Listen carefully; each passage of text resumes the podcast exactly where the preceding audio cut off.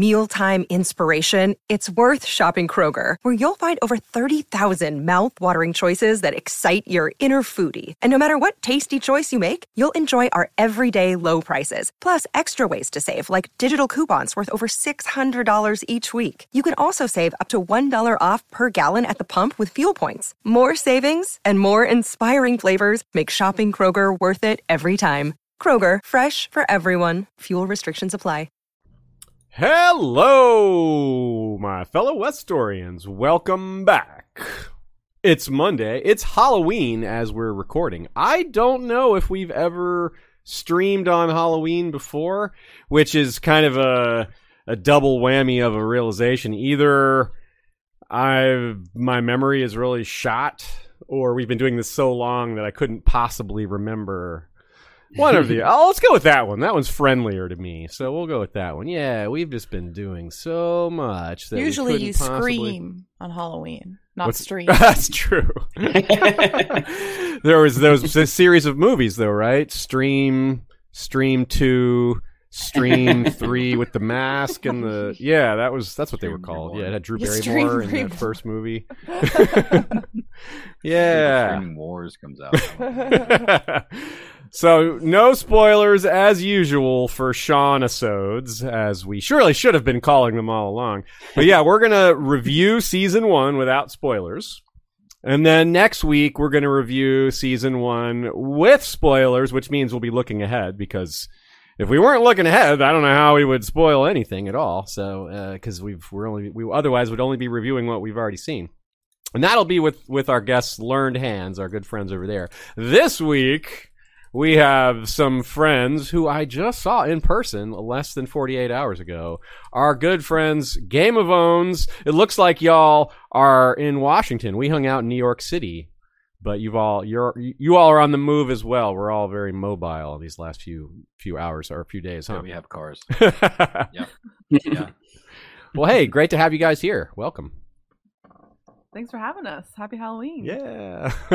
I can't believe we hung out 48 hours ago. That like kind of broke my brain a little bit. That is- That's how long Uh, ago it was. Actually, you're coming back up to New York next week, right? yeah, tomorrow I'm coming here. Uh, well, I, technically I'm not going to New York. I'm going to New Jersey, D.C., and Baltimore.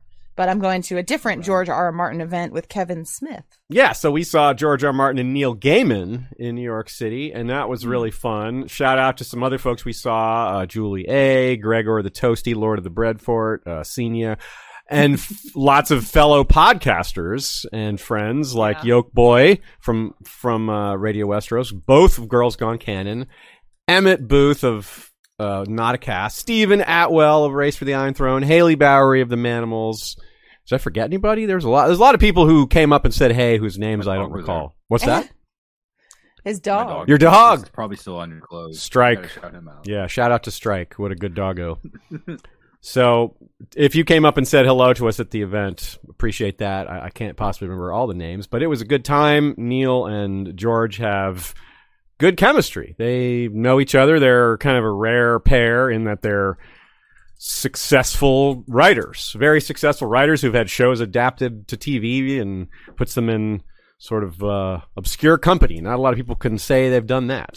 so that's pretty cool. Now, a lot of us are going to Game of Thrones Con, the Got Con by Creation Entertainment in LA in December. So we hope to see some of you all there as well. And uh, yeah, so the, things are happening. There's some conventions. We got to continue to be safe and avoid COVID, but we also uh, we've made a commitment on History of Westeros to go to as many events as we can to cover them and to stay close to uh, the center of the action. And uh, well, it's paid off. I think it's gone well. I guess it's worth saying that while we're in LA in December for the GotCon, even if you don't um, plan on going to the convention, I think we should plan on something outside of the convention, some sort of hangout. So, you know, if you're in the LA, San Diego area, hit us up. yeah. With that, And I'll be there for that one. I just want to. yeah, and, and are you two determining maybe if you can go to that one? Is that maybe a possibility for Game of Owns to to make that one? We were talking. I mean, we were not planning on going, and then you were talking about it while we were together in New York. And we're like, hmm, maybe we should go. So, Yeah. And now I have tipped the scale. exactly. Sean's like, I'm going like, okay, I'm in. Shea always uses you as a bargaining chip. I don't know how busy She's like, Sean is going. like, well, you know okay, that yeah. you do that too. Throw it in on the show while we're live. Yeah, I'm, I'm like Sean watches it. Sean likes it. I, I might mean I might mean nothing to you, but I know you value Sean. Yeah. so y'all's last episode was recorded on Friday with myself and Yolkboy as guests. So check that out. It's a wrap of the season as well. Different approach than what we'll be doing today. So you'll want to catch that also if you haven't already caught it. Well, We all have our own microphones today. As that's one of the main. so when great on that episode. when y'all are finished with this one, go check that one out. You know, keep the keep the fun going, keep the wrap up energy flowing for a couple more hours. You all can ask questions. You have the benefit of five different possible answers. There's five of us here today.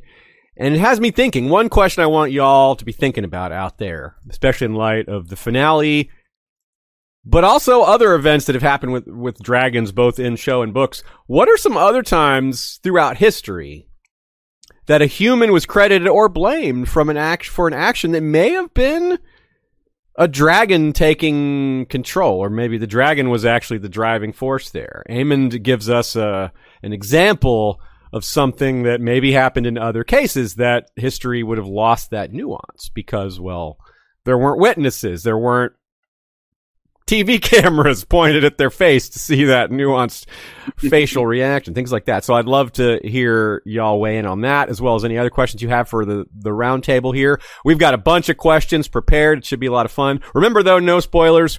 General rule, if it happened prior to 129 AC in Fire and Blood, it's not a spoiler. We're lucky we can carve a line just like that or draw a line just like that. As a product of doing it this long, man, we have to have centuries. we have an AC. yeah, we have that, and we just and the ada- adaptation is smooth enough that we can kind of just uh, we don't have to draw a crooked line. We're like, all right, right there, you can be pretty sure. so we'll start by talking about our favorites, and then we'll get a little deeper. the The analysis will will get a little thicker as we go on. We'll most, we'll start off talking about what we like, and then get into the tougher questions. But I just want to express that I, it's kind of amazing that it's been less than four years since Fire and Blood was released. November 20th, 2018 is when it came out. So very close to four years. We're only 20 days short of that. But not only has it already been adapted, but its season one's already the book. Well, not the whole thing. Obviously not the entirety of 900 pages of Fire and Blood were adapted. But still, that's pretty wild when you think about it. Like, that's fast, right? We had COVID during that too. I mean, that didn't exactly speed things up. so let me just leave you with that to start off with. Ooh, wow. Any any reactions to that? Do y'all anything any any y'all have a take in response to having that math put forward? No, not to be too contrary, Aziz, but COVID might have accelerated it. There might be, uh, Hmm. almost certainly, there's a greater demand for Interesting. media content now than there was before. You might be know? right. It might be harder to make, but there might be more demand for it. That's true. My little little Yeah. push and a little pull both ways. Huh. That's a good point. Good point. So we have been all season long taking our polls for the actors and who we thought was the best or who we just thought stood out that episode, someone we wanted to highlight. And the Facebook polls, you were allowed to vote more than once. So I compiled them all. First of all, last week's because y'all didn't get to see them because we put the poll up after the review. So y'all haven't heard the results yet. It was Emma D'Arcy got 50%. They took it down. That's the third highest score anyone's gotten behind Millie Alcock, same character, 53% for week two. And of course, Paddy Considine, week eight, got 67%, which was easily the most. Matt Smith got second percent, second place with 17%. Eve Best and Ewan Mitchell were tied for third place with 8%. So looking back on that, check this out, y'all. Emma D'Arcy and Olivia Cooke were only in four episodes each, right? Because episode nine and 10, they were each only in one of them. Emma D'Arcy won twice and got third place once. Olivia Cooke won twice and got third place once in four episodes. So they won all four of the episodes they were in and got third. And two of the others, they really crushed it. That's amazing. Uh, Paddy Considine in his eight episodes got first, first, third, third, and third. So he really did well too. and of course, he got that highest score possible. Matt Smith never won, but he got second four times and third once, which is pretty impressive. Second son energy. Hey, I didn't realize that. Great point. Wow, man, that's a good call. I really should have noticed that. Emily Carey was in five episodes. She got a first and a second. Millie Alcock was in five episodes. She got two firsts, a second, and a third. So that's also very impressive. Great job by the When cast. did Emily Carey get a first? She got a first for episode five for the green when she comes in, like with her when she comes in and becomes the Yeah. boss and saves Criston. wedding. And Yeah, yes, for the wedding. the wedding that wasn't supposed to be a wedding. yes, exactly. That's when she got first. Yeah, Olivia, uh, Olivia or rather, um, Millie Alcock won weeks two and four. Now, the only time a one-off actor got first place was Sian Brooke in week one for her performance as Aemma Arryn. No one's surprised to hear that one, I think. Leo Ashton's 26% was the second highest for someone who was only in a couple episodes. He was technically in two episodes. Nanna Blondell was only in one episode. She got second place with a 13%. That was really strong. Tom Glynn-Carney got that one third place for 10%. He's only been in uh, two episodes. And Fabien Frankel has been in a lot of episodes. He he got a 15% in uh, episode 5 also, the one where he gets angry and they have their their breakup and all. So that was pretty strong.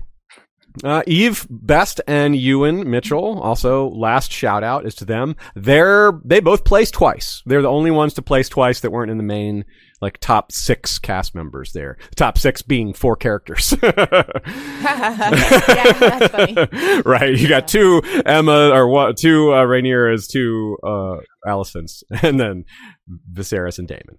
Cool. All right. Well, now let's get into asking y'all's favorites. That was a lot of talk for me. Let's hear from our guests and from Sean and Shay a bit. Round table time. Favorite slash chosen. That basically means, you know, if you pick, you can pick a favorite, but if you don't want to repeat something someone else said, you can pick someone else. So we're going to go with main cast performer and we'll start, we're going to usually start with Sean because he's the unsullied one, but we'll maybe we'll mix it up a little bit throughout the episode. Start, Sean, we'll start with you. Who was your favorite or performer of the season from the main cast or just someone you want to highlight? I'm gonna say uh uh Millie Alcock. I think that she uh I don't think anyone was head and shoulders above anyone else. I think everyone gave really good performances. And I think that sometimes there's more for certain characters to give, you know, like just being more central, having more emotional moments. But whatever the reasons are, I think she did it. And also maybe she gets credit, let's just say some objective, you know, you know, performing arts instructor could tell us more definitively Matt Smith actually did better. I could accept that. Except he's an experienced adult performer. You know, she's this, this young girl with her first big show, and she's on par with him at least. And so I want to give her credit for that. Uh, this past Good week, point. I actually wa- rewatched the first couple episodes and was just reminded how well she was. You know, she's been out of it for half the season, but going back and watching, like, yep, she was definitely the best one in that first episode right on. and the second episode. So yeah, Cool. Uh, Zach, what about you? I, I I honestly want to say the same thing. Uh, I think that Matt Smith did a, a really hard job. I think that he had heavy lifting being Daemon Targaryen. Mm-hmm. and he was Daemon Targaryen the whole time, not for half of the season and and then for the second half of the season. But I think that Millie Alcock also really, and Emily Carey too, and I mean Paddy was a constant throughout the whole thing. So I'm going to leave him out of that talk. I would just say that he's number one, but then I would have three tied number one. it just goes to show You know how what I hard it mean? is to pick. Yeah. He was the, he really understood going into the series. It felt like that he knew the task of bringing back GOT and also like he was working up to it his whole life.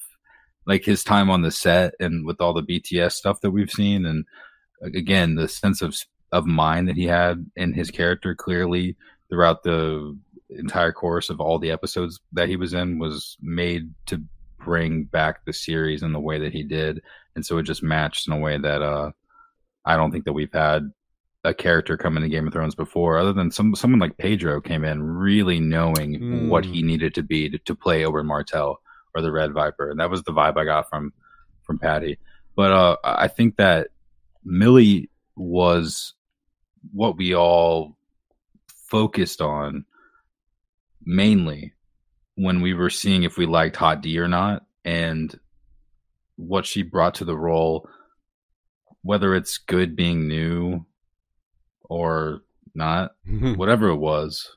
I don't know I don't know what it was, but um, I think it really made it land. It was sort of the same kind of magic that we got from the rest of the cast from the last show or other good Oh, shows yeah. that we like. She had that too, right on. which made people want to keep watching.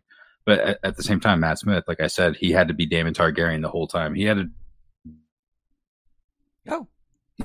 They glitched. He was dodging more arrows. I think we should cut him off. You're you're uh, skipping, Zach, so we could not hear you anymore. Yes. Is these- Oh, is our audio messed Yeah, up? you're you're good now. Can, can you hear us Yeah, yeah, now? you're good now. You're back. Let's move on to him. Anyway, he he had, he had, You when anyway, yeah, go on. when you said Siri's, it triggered Siri on my computer. Oh. so I wonder. I think that that's what happened. That's hilarious. And it cut us You're off. Right. I Matt can't Smith is say that was absolutely. That's hilarious. I'm going Millie though. Cool. What about you, Um, Hannah? Yeah. Okay, I'll, I'll jump in. Um, just to kind of reiterate something that you were saying that people may or may not have heard, I would give my pick to Paddy Viserys Nice. just for the life that he brought to Viserys' character. And we heard so much ahead of House of Dragon coming out from George about how Viser- he brought Viserys to life. And so there was a lot of excitement surrounding what his character was going to be. And I feel like he just absolutely delivered every episode he cracked me up. I thought he was hilarious and I thought he was kingly and interesting and made this kind of throwaway character almost feel like the most exciting and important and fun thing to watch. Not that he's a throwaway character, but you know, like he wasn't like the main guy when we were reading Fire and Blood necessarily. So um I felt like he was a standout for me. Right on. Shay, what about you? Well, there's certainly a world in which I say I said Millie or I said Paddy, but in the interest of switching it up, and because I do love them all, I will say Emily Carey um, out of the Alicents, and it's close between the two. But similarly to Millie, I have to give respect to the the younger, less experienced actor, to the one that had to really set the stage, and the one that really made me fall in love with Alicent as a character. And like, I, I don't love adult Alicent. Um, she's a lot more problematic, and so I don't have the same passion for her. But young Alicent, I I felt such empathy for, and I felt just I just felt so much for her. So I'll say Emily. Right on. I definitely would have said Emily if you hadn't. I I was going to pick one of the actresses who played Alicent because I think just like you, the point you made, Matt, uh, or rather Zach was really good. That Matt Smith had a hard job to do because he's filling a big role, a role that people have expectations for. I thought that was good that you used Pedro as an example because And that's a weird role. yeah, because the Red Viper had expectations too. Whereas the expectations for Alicent was people were going to hate her. Right. That's a, that's a mm-hmm. hard, that's hard for a different reason. And expectation for Paddy was he's bringing to life a role that didn't have much life. So that's a, those are all different challenges for the actors involved here.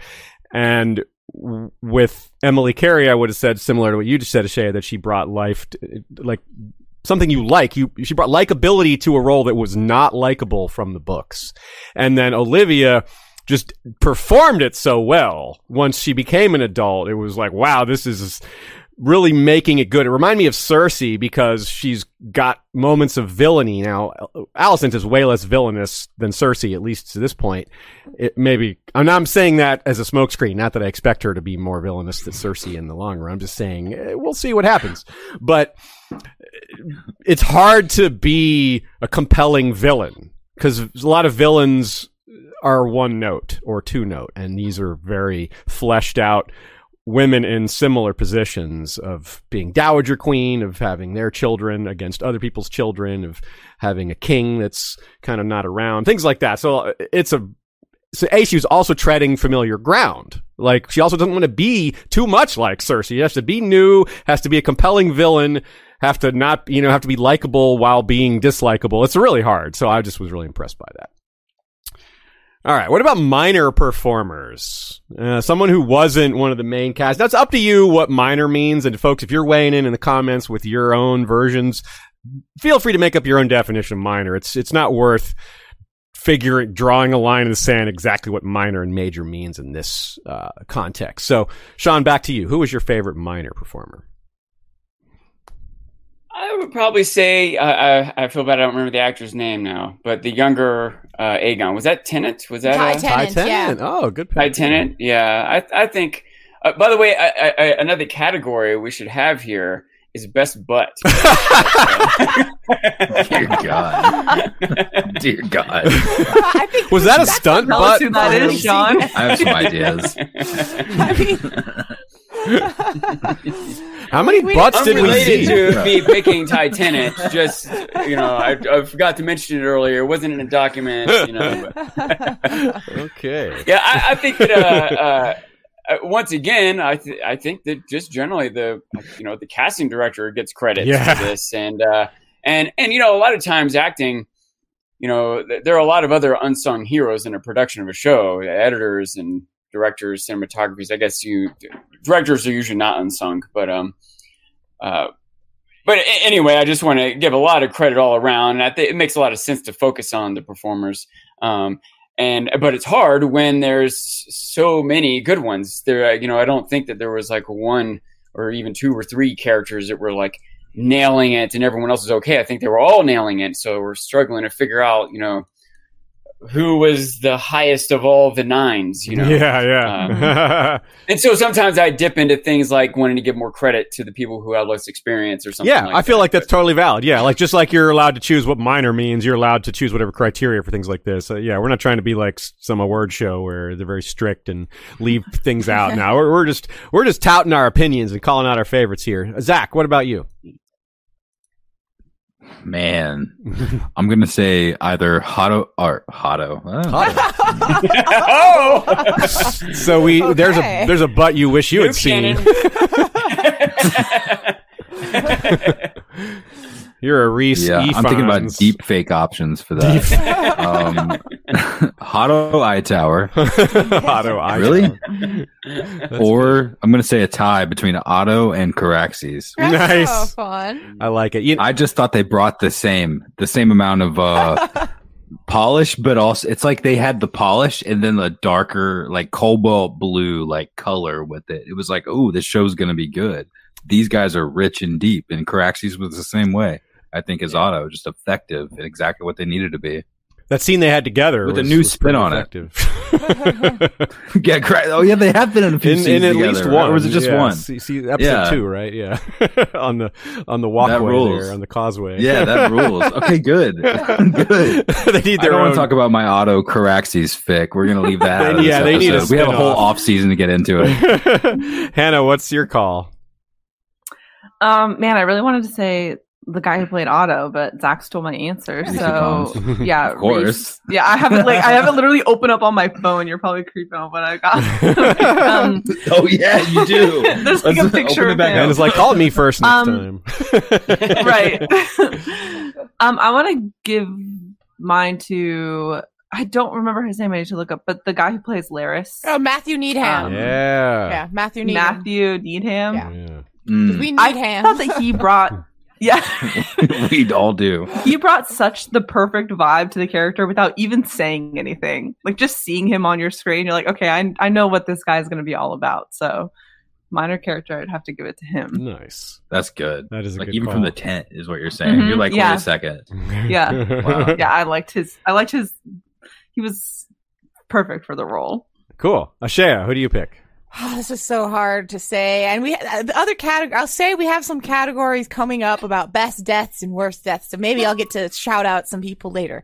Yeah. Uh, but like, I want to say Laena, but I just don't think that she quite got enough. I want to say Harwin, but I also don't think he got enough. So I'm gonna say little Leo Ashton is young Aemond and big Aemond is Ewan Mitchell. I, I'm gonna cheat and Those say are probably them the right answers. But like, Yeah. I, I, I- I said it before, but I just, I, I, Leo Ashton laid so much groundwork for making us feel for Aemond and feel his, his emotions. And it, it just worked so well for me. The, the betrayal that he feel like you can see on his face during the, um, scene with the dagger with the knife when Alicent is upset and, and Aemond is kind of like no one's standing up me. I don't know. I really liked Leo Ashton and I really appreciated that he was like really involved in the fandom on social media. Like out of Yeah. the cast members. Like he was Mhm. really engaging with people. He was. and like loving it. Uh, he had, I just want to shout out this great tweet that he had where he said that his mother had a crush on Big Aemond and that she was channeling the Targaryens because she had a crush on his older self. And it was so funny to me. Oh, that is weird. The rules. like, how do you process that as someone his age? You're like, my mom likes The older my me. character, but not me. Uh, hmm. Not my problem. Yeah. Process it. Uh, so I'll I'll shout out Eve Best. Arguably, she's not minor enough, but hey, I said we get to make our own criteria. I I would have probably said Ewan Mitchell. I was thinking about Oh. Leo, Leo Ashton too. So I'm stealing all your answers. That's Aziz. fine. I don't mind. I don't mind like being the last one. I can I can pick the one who doesn't get named. I'll like be the safety here. she was so good. She was consistently strong. Her her facial expressions. If if they had if this had been like one of those uh like a one of those um like a show like The Office or Parks and Rec, they would have been looking at her face. The camera would have been looking at her reaction. She would have been the woman like doing the like, "Are you kidding me? Are you serious? Like, look at these idiots!" Like, she's the she would have been the Jim looking at the camera. Yeah, so I'll go with her. She is really strong and uh, No, she's she's consistently Targaryen, so. not strong. she is Targaryen, not strong. You're right. She's kind of against the Strongs, really. Yeah. okay, let's go with uh, one more character question here, which is what character your opinion changed on the most? For Sean, this will have been during the season. For the rest of us, we will have had more preconceived notions because of Fire and Blood. So there's a little bit of a slightly different angle to that. But again, we'll start with you, Sean. What was a character who you had an opinion on, and over time it, it flipped, whether it turned sour or just expanded or went good from bad, whatever you think. Well, the I think the one whose opinion my opinion changed on the most, it wasn't really over time. It was one episode. It, ironic go, go after what Hannah just said about uh, Larys because when he first came on, it might not have been his very first appearance, but it's the first time he's featured. He was in the garden there with uh, with Rhaenyra. No, With with, Alicent, Allison. yeah. With Alicent. Yeah, and there was that little back and forth. He was kind of like uh, uh, maybe a combination of kind of trying to get picking her brain and also planting some seeds. Um, and Ashea, you know, kind of asked me what I thought of him. Is like, I, I think he's a good guy. I think he's trying to like help Alicent out. You know, I, I think, and she's like, all right, so we're going on record. Sean is behind Lars. And by the next episode, he like killed his own father and brother. I'm like, oh, geez, I had that guy wrong for sure.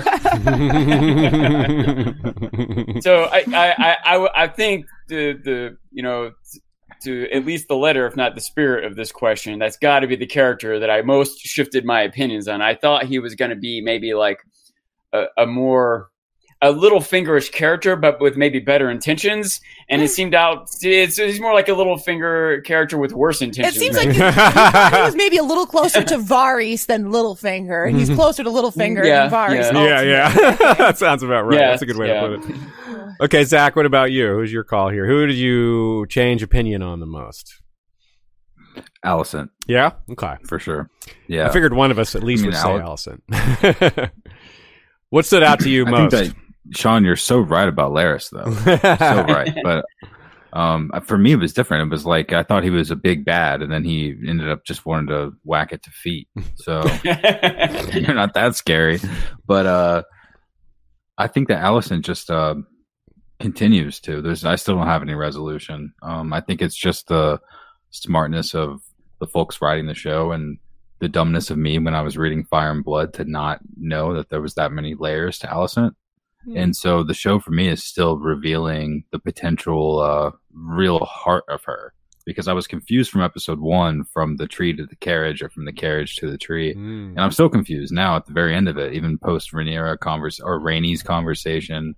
Um, but I'm not confused about how she wanted to protect her kids, but I'm just still uh, looking for the heart of her character. It's not clear yet. Okay, right on. Hannah, what about you? Uh, I'm going to give mine to Criston Cole, Nice. who became a hated figure on our podcast. But I think from both the beginning of the season and also just from reading Fire and Blood, I had this idea of who this guy was going to be, and we knew he was going to switch sides. But I think I was surprised by how much it like pissed me off, like how much it upset me. And one of the things that I know we were really looking forward to was kind of getting that depth and those relationships and that heartbreak. And I think that Char- Criston Cole's character completely delivered. I mean, he went from being this guy that was gonna switch sides or you know that maybe potentially had feelings for both these girls and how was it going to work out to being um this person that I really hated seeing on screen. So, I'll give it to Criston Nice. Cole. I have thoughts. Great, good. By the way, I'll appreciate Sean that uh, in the chat we got uh, when you said Millie Alcock is your favorite. You know, Dom There's replied. a, a contingency of disappointed people. No, well, no. Dom said that's very Criston Cole of you to pick Millie Rhaenyra and not Emma Rhaenyra. And I was like, that's Uh, right on. um, but no, for me, like I do feel like the uh, like it is Alicent. Like ultimately, for me, I do agree with like it, it, how could it be anyone but Alicent? Truly, like that. That was such a huge switch in how I perceived her character. But for the sake of variety, I'll say the duo of Daemon and Aemond, who are two Mhm. like I put them together because they're two like rogue princes. You know, they're these two. uh kind of terrible people in Fire and Blood is my perception of them. Kind of terrible and flat, I guess. And then I saw both of them on screen and I was like, oh, I get it. Like, I, I get why people liked these characters or why they were intrigued or, I, I, you know, all that. Um, so both of them were, um, surprising to me that I cared for them. Yeah, that's a good answer. Yeah, I, I think that's probably who I would pick in a vacuum as well. Um, Alicent? yeah, Yeah. but but also because I'd like to not repeat, I'll say Viserys. I mean, it's an easy answer, but it's it's true. I mean, it's going from having very little opinion and most of it being kind of negative to having still a lot of criticisms of the of the man of the character just having a lot more to dig into in general and so my opinion didn't necessarily change from good to bad or bad to good it just changed from very little to quite a lot right it went from uh, the quantity of opinion changed quite a lot on him and that was uh, definitely a product of how well he was brought to life by the way, shout out to Kate Rhodes James. That's the casting director for House of the Dragon. So keep in mind her when we're praising all these fantastic actors. Now let's change, switch gears just a little bit. Let's let's go uh, on the critical side here. Something that you dislike doesn't have to be a character, but it can be a character. It can be a plot. It can be a writing decision. It can be anything you want. Something you want to highlight that you didn't like. Uh, Sean, what is your pick? two two things come to mind, and one I think is uh, I don't know, like a a writer issue, and one is a you know in world disappointment with a character issue. Uh, I mean, I guess there's a lot of things maybe to be disappointed by the characters for, but, uh, but Daemon's run was frustrating to me. I think it's it was Fair. like an out of place. It was like a superhero movie moment. You know, like Daemon can be a badass, but he's not Superman. You know what I mean? He shouldn't. there were too many people with arrows. There was like maybe on some level, if if they had showed like a training sequence where they plotted out the route he was going to run, or was some distractionary force. There's ways I can come up with in my mind where they might have made that more believable. Just had less guys shooting arrows, but I don't know. It was it was the, the one. The, the, the maybe the worst moment in the show for me when I was like, eh, what's happening here? You know, like, uh, but but it's pretty much the only one. nice. You know what I mean? Yeah. So that's that's the the silver lining is that one, I expect a lot of people might pick that as their favorite moment. Like a lot of people want cool action and badass superheroes. I want more drama and more realism. So it, you know, maybe I'm not with everyone as far as that opinion goes, but um, then the other thing that my my gripe was that Rhaenys who there are many angles, many things that might make me pick her out as a favorite character or a hero of the story. Except that when she busts up to the floor, not only is that kind of a writing logistical issue I uh, have a little problem with, but also made me like it keeps her from being able to root for her too much because she just killed a bunch of innocent people. Yeah, so, so that's kind of both ways. know, it's like a writing choice and like it, it dims Yeah. the character for you. Yeah, I yeah. hear that. Okay, uh, Zach, what's your call here? he's like, I can't say uh. anything negative. he's, he's like, I'm HBO shill. I'm I not can't allowed. be I'm- critical. I'm, Yeah. I can't say a negative We're negative word. contractually I obligated to- yeah. dislike that there weren't 12 episodes. but yeah, you know first, you can go first, Hannah. I suppose too. Give Zach a moment. She's gonna say anything I'm gonna say. I bet. I Go bet. for it. See Zach's like, if I. I didn't get to steal anything from Hannah, so I'd have nothing. right. I have no ideas up No, on her Google her right now. screen is too dim right now. I can't read it. so uh, I think the uh, I don't like any uh, quick shot to uh, thing you're supposed to look at. Hmm? So all the daggers, Oh, quick looks at that was really Okay. it was it was just a window into a painful past. You guys all know what past I'm talking about. The past where uh, the future. that existed before, and yeah, the future, which was our past. Oh, so you um, didn't like Yeah, the I just- dagger stuff? I don't know. In general, No, I mean you c- you can have it in there, but maybe handle it with the same amount of subtlety that you did walking to a tree. To, you know, like uh, just I don't know, just maybe do it a little bit less obvious. That's the only thing I didn't like, and that's I think it's a pretty small gripe, and I don't think that it really matches the same energy as the rest of the the subtle uh, finish that they have on the rest of the show. So I think it was probably something that came from upstairs, if I'm right. But I might be wrong, but it just doesn't really fit the vibe of everything else. Every time they go, "What you're seeing here, Harry, are memories," and it's like that we see. I saw that thing, but You know, I, uh, I yeah, say it, Sean. Go say your shit. Go. you're, you're, you're reminding me of the opening. You remember there was, uh, you know, they had uh, the, the very, very intro. It, it, it they had the, the yeah, narration Daenerys of the Great Council, thing. but even before that, there was just like writing on a screen, yeah, and it was like, you know, what you're seeing here takes place Yeah. Uh-huh. 100 years before Danny Targaryen, and it all bleeds away except for 100 years before Danny. You know, like Yeah. I really want to. Uh, yeah, like, Yeah. So uh, on one end, I kind of see what you're saying that, um, you know, we can figure this out, right? You don't have to like zoom in on the dagger. yeah, yeah, thing. yeah. But I think they're walking a thin line because we're deep in this fandom. We're doing podcasts for it, and, I and think many other right. people are listening No, to them. yeah. But that you got to know there's I- there's probably like millions of people watching this that don't know Fire and Blood or that it's 100 years before. They need some clarification, and it's probably a tricky balance, even if it is coming from upstairs. Dude, listen, I, I man, see your complaint, but I if it was the people who made the show or people upstairs or and God himself. or God himself, whoever it came from, they know. And, and, and your point sounds good. And if that is the point that's better than being smooth, then you're then you know better than me. Fine. I'm just saying I noticed it. You know what I mean? Yeah, and yeah. to me, it just seems like everything else was so smooth. I don't know if we necessarily need that, yeah. but but um, you didn't a- like that poster where the dragon's eye was the shape of the dagger? Yeah, Oh, right. yeah, it was yeah, like yeah. the clip art dagger. it was like the flat. I didn't I The didn't flat notice that until like the seventh dagger. episode. So me too. Well- honestly, me. Yeah. Well, Hannah, what's your Yeah, pick? So I don't You really have a real Oh, complaint. sorry. Okay. I'm I, I wanted to say one other thing to that point was um, it, it is it is it is sort of uneven because I didn't get on the first watch of the episode that Emma and Aegon or uh, no Helaena and Aegon were married with kids. I didn't Mm, pick up on mm. it. Right, Okay. that was like subtle enough, like you're saying, Okay. that I needed a second watch to piece that together. And so it is weird that something. I'm going to say significant like that. They didn't like make sure we understood. Whereas other things they do, it's like wh- when they do and don't do it isn't exactly even. I'm s- I'm so glad you- it is to do that. But so glad you brought that up because we had a friend of ours that specifically said to us in a group text, I liked how they didn't say who his wife was. Hmm. Mm. Which I guess it made it feel like more of an organic scene there at the wedding, you know, when Yeah. they're sitting beside each other and they're sort of referencing each other. Hmm. But like, that's funny that we have had two friends now point out the same thing, but from different sides. So I think it just illustrates the whole uh, goal of Fire and Blood from the very beginning. Yeah.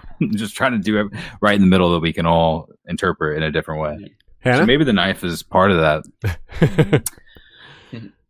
Um, I'm gonna go uh, like a little bit broader because to be honest, I'm was like a House of the Dragon fangirl, so I, there's not a lot that um I would say narratively that about doing the wrong way that we haven't already brought up. But something that has been like bugging me, I guess from a very broad perspective, is that we have to wait so long for the next season.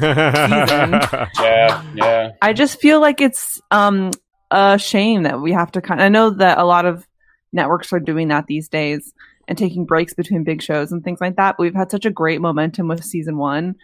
And they had to have known that we were going to get renewed for season two. I mean, to me, it was a no brainer that that was going to happen. They announced it like halfway through the week after episode one. And so I'm bummed that we won't, that we'll lose some of the momentum and that we'll have to wait so long until we get season two. Fair call. Fair call. What about you, Shay? Well, you know, I didn't love the rainy s- scene in general, but I kind of like, I, I didn't love it for some of the reasons Sean said, but I kind of have accepted it as like, okay, I, it, it adds to my appreciation of the Rhaenys character, as in like, it, it, I, if I choose to believe that that is a character trait that Rhaenys did not care about those commoners, well, then that added to her character. So like, I, I kind of have justified it in my head. Um, so I'm gonna say something kind of broad as well, which was, the, the thing is he's joked about, which is that I wish they had 12 episodes, but it is really that. I do honestly feel like there was just a little period, um, around the time jump where things were a little rushed. I do think that characters like Laena and Harwin specifically and the younger children would have benefited from just a little bit of breathing room. They really clearly wanted to hit the big Storm's End, Aemond, Lucerys thing at the end of the season. That was like something they had to get to. So they were kind of hemmed in. But I think that, I, I don't know. I think that's honestly just my biggest complaint is I just think they needed a little bit more breathing room for between episodes five and seven. Like those ones should have just been a, like longer even and it would have made a difference. I don't know. That's mine. You know, if they broke the format a little and had 12 episodes, they might have also felt less need to have this big penultimate moment, and they might not have done that thing with Rhaenys. Yeah, that's true too. Maybe, You're right. maybe. It might have just been, you know, and so mine's a bit of a cop out. I know some people will be like, that's not really a complaint. You just want more. but no, it is that I, I, and it has its own ramifications. Like I also do feel like, like Laena got short shrift and so did Baela and Rhaena. And like, that isn't how they meant it to come off, but like they made the Velaryons black. And so now we have these black women who are just like really don't ever get any focus in the story. And I know it's coming though. So I can't really like, I can't be too harsh with it because I like Baela and Rhaena will get their time to shine. But I really feel like there was room for that in this season, I guess. I uh, would have said Rhaenys busting through the floor as well. I do really, even though I really like You guys didn't a like lot of other No, aspects. didn't. Well, what I said was I just didn't like the logistics of it, which is again, it's hard to find something to criticize. I'm with you guys that it's hard to pick something here. Um, I considered naming the the feet thing because after we talked about it, it doesn't it didn't seem to register very well. For like, it just, it's not very believable. It doesn't reflect uh, the way people with disabilities have fetishes and things like that. It just doesn't. It, it wasn't very well planned out. But um, but I do really love the symbolism of what Rhaenys did, and I do love the setup for things I won't s- talk about because it's spoilery. So I still really like that. I feel like they maybe could have found a different way to pull those things off.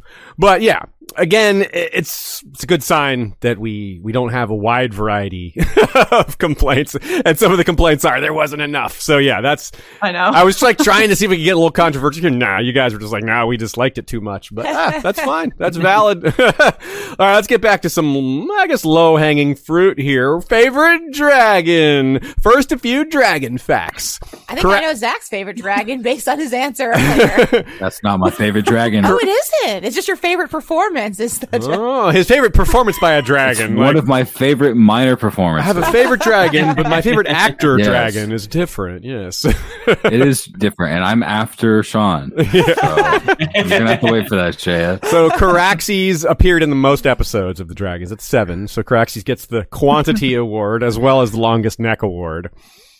Uh, Dreamfire and Vermax were in two episodes each. Sea Smoke was in three. Vhagar was in three, which seems like Vhagar was in more, but Vhagar was just always like such a big deal, literally, when she was on screen. Syrax was in four. Meleys was in four.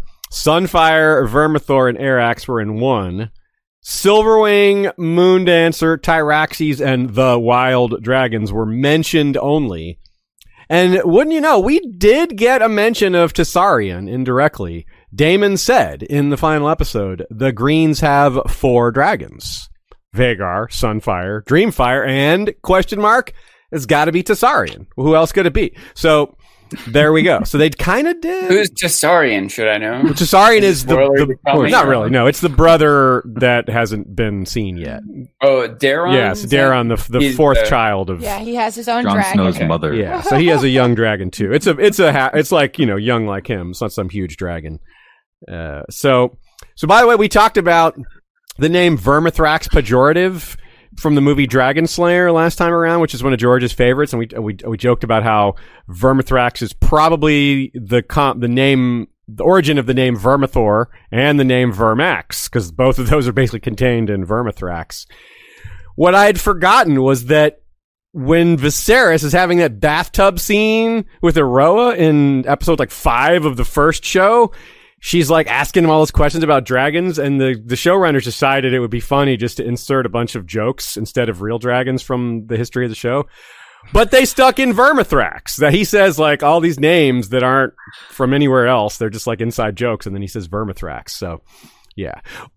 To me, the in-world solution for that scene is Viserys just doesn't know, so he was just trying to making up names to sound so he wouldn't sound like an idiot. He's like, I don't know, uh, Vermithrax, um, Sovius, Arcane. Yeah, so he's just throwing out names that sound cool because he doesn't know. anyway, so Sean, who's your favorite dragon? I, I'll go for the low hanging fruit, Caraxes. He, Cool. I think he was maybe just because he's featured the most, but uh, I think they did a good job of using him to present the menacing nature of the dragons. You know, Yeah. Isn't it neat how Caraxes always there was no moment of Caraxes not obeying Daemon either, where like there was for some of the other dragons. Maybe that's yet to come, but yeah, as an extension of him, it's neat too. Yeah. By the way, I, I hopefully it's okay to just spark some discussion. I don't want to cut everyone off in our answers, but uh, I was thinking about the idea that the. Uh, I wonder how much the dragon's behaving or misbehaving is like their personality or the writer's personality or some combination. Yeah, I wonder if that's why Viserys didn't like or want to ride Balerion because he knew we couldn't really control him. Mm. Like, I wonder if that added to his fear or the idea that, you know, the idea that we can control dragons is an illusion. Maybe he's like, look, maybe you can control your dragon, but I can't control mine. And if I can't, I'm not sure that everyone can. You know, I, That's I, a- that's a I was thinking point. about that a lot lately. Yeah. Yeah, and, and Caraxes has that neat whining siren sound too. That's very distinct. I like that. Uh, okay, so Zach, who are you picking? Caraxes has a uh, what is it? Like a wa- like a Uh, deviated septum. oh, did Yeah, you yeah. accept him? That's Yeah, awesome. yeah. Yeah. That's why That's what that it is. came with the long neck. It's just part of that whole elongated nasal passages or something. Yeah. Um, I love Caraxes as a Shea and Sean both will attest to. I I gotta say Meleys though. oh, with her crown. Meleys was uh, uh yes the crown and uh the the being at the perfect age for the show to to really show us. I mean Vermithor I think really brought it at the end.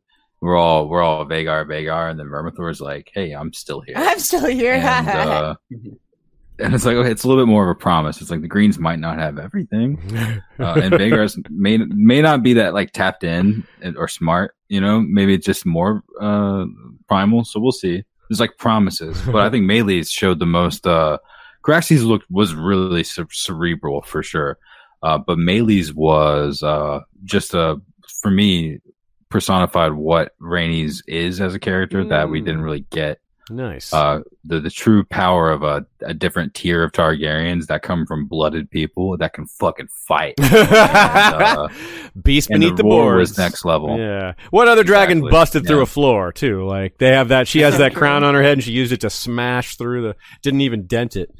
Uh, Hannah, who's your dragon pick?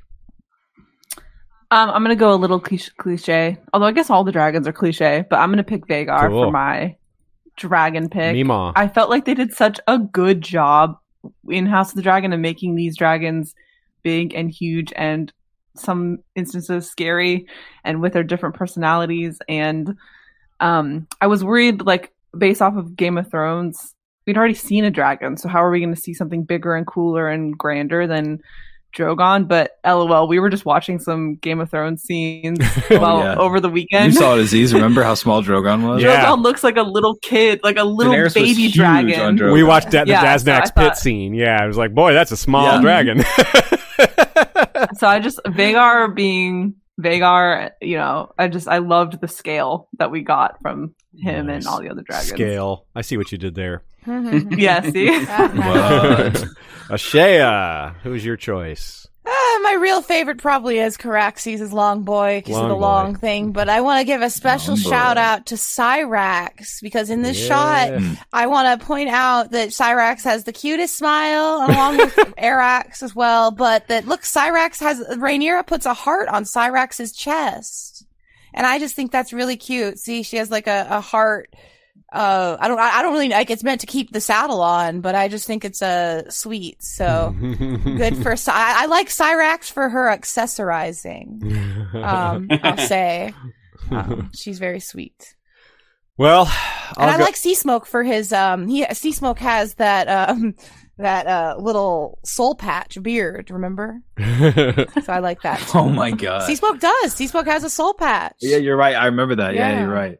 That's true. Yeah, that is a good Yeah. point. Lalo Lalo Salamanca told him to keep it. I will go ahead and pick Vermithor because I appreciate a dragon that loves Mm. music. When he's holding his lighter up to. Daemon's song, I'm like, now that's a dragon that appreciates music. So that's a dragon for me. Also, he's got that cool name, Vermithor. I mean, that is that is a powerful, potent, lizardy name, right? That is an old, big lizard. Just the name really fits the the creature. I almost want to say Arrax for being Goli- David versus Goliath. There, just like that takes. I don't even know if dragons have cojones, but the dragon Arrax went out Mhm. like a dragon should. They showed that dragons prefer to fight, and it is harder to portray that than a little dragon going after a giant dragon and just like not backing down. That really shows the the mindset of a dragon without uh, exposition. So I thought that was pretty well done. All right, so who? Speaking of, um, I will actually take first this time because I'm going to say basically a related answer to this question, which is, well, we'll go ahead and flip the order to on, on cue here. Who had the best death? And I'll go ahead and say Luke and Arrax as my pick. They had an epic death that probably starts the war. It's probably the biggest trigger of the war. It was this is very sad. It's very tragic. It was very it was full of tension. It was amazingly shot. So just all these different aspects of it worked out. It's it was the climax. It was you know it was set up by Rhaenyra saying you know we all have our destinies and well I guess this is your destiny, kid. And it just was uh, everything. It just had all the emotions, all the results, all the spectacle, all the I had us talking afterwards. It was the end of the season, so I'll go with that. And, and remember, just like major, minor, best can mean plot reasons, can mean the way you made it made you feel, and we're gonna do worst death afterwards. Like I could see you saying Aemma Arryn is the best death. I could see you saying Aemma Arryn's the worst death. So just a matter of what that means to you. So uh have at it. Okay, so we're going in reverse order. So Shea, you'd be next then. Okay. The best death. What does a good death mean to me? I don't know. Um, I'm not sure what I think is best and worst ultimately, but I guess I'll say, oh, I guess the best death is, oh man, I, I, I really, I, I really don't know what I think best and worst. I guess I'll say Viserys. Sure. He got the best death, death and that he had a great performance. That's what it means to me is the best death performance. There we go. I, I answered. Be satisfied. Hannah, who is your pick? I, of course, I think Viserys. If, if no one had said Viserys, it would have been a little shameful. So I'm glad someone did it. Hannah, who do you think? Um, I'm gonna give my best death to this one. Okay, I'm gonna give my best death to that soldier that got stepped on. by, um, my prince, my prince. When he's yeah, he's screaming, "My prince!" He's so excited because he thinks Daemon's coming to save the day, and then he gets immediately killed by the thing that's coming to save him. So, I thought that was such a great, hilarious little addition to just adding more color to the world. So, um, I loved that. He may have Sorry, had the most dialogue of any uncredited character too, Yeah. like any unnamed character. And I'm pretty sure he Right. spoke more than Daemon did that episode. Because Daemon said nothing Sure, in yeah. the second half, right? He did Yeah. yell for Craghas to come out at first, but after that, he said nothing. I love that pick. I love that pick. Uh, Zach, you're next. Best death. One I liked. Yeah. Hmm. One you liked, performance you liked, whatever metric. I don't know.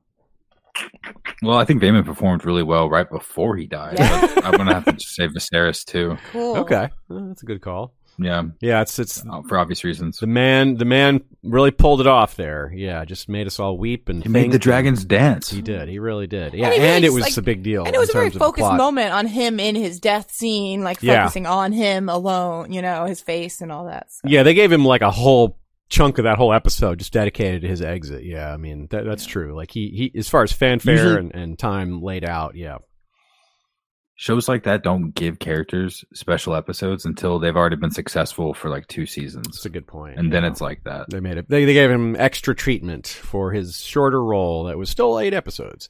Sean, who was your pick for best death? So I want to have an inclination to pick Viserys because I, I think I'm torn also like what what to call a best death. Like part of me wants to say what I want is just to die peacefully in bed. I don't want any pain or suffering. I want to live a long life. I want to you know be happy in the end or whatever. And I think Viserys.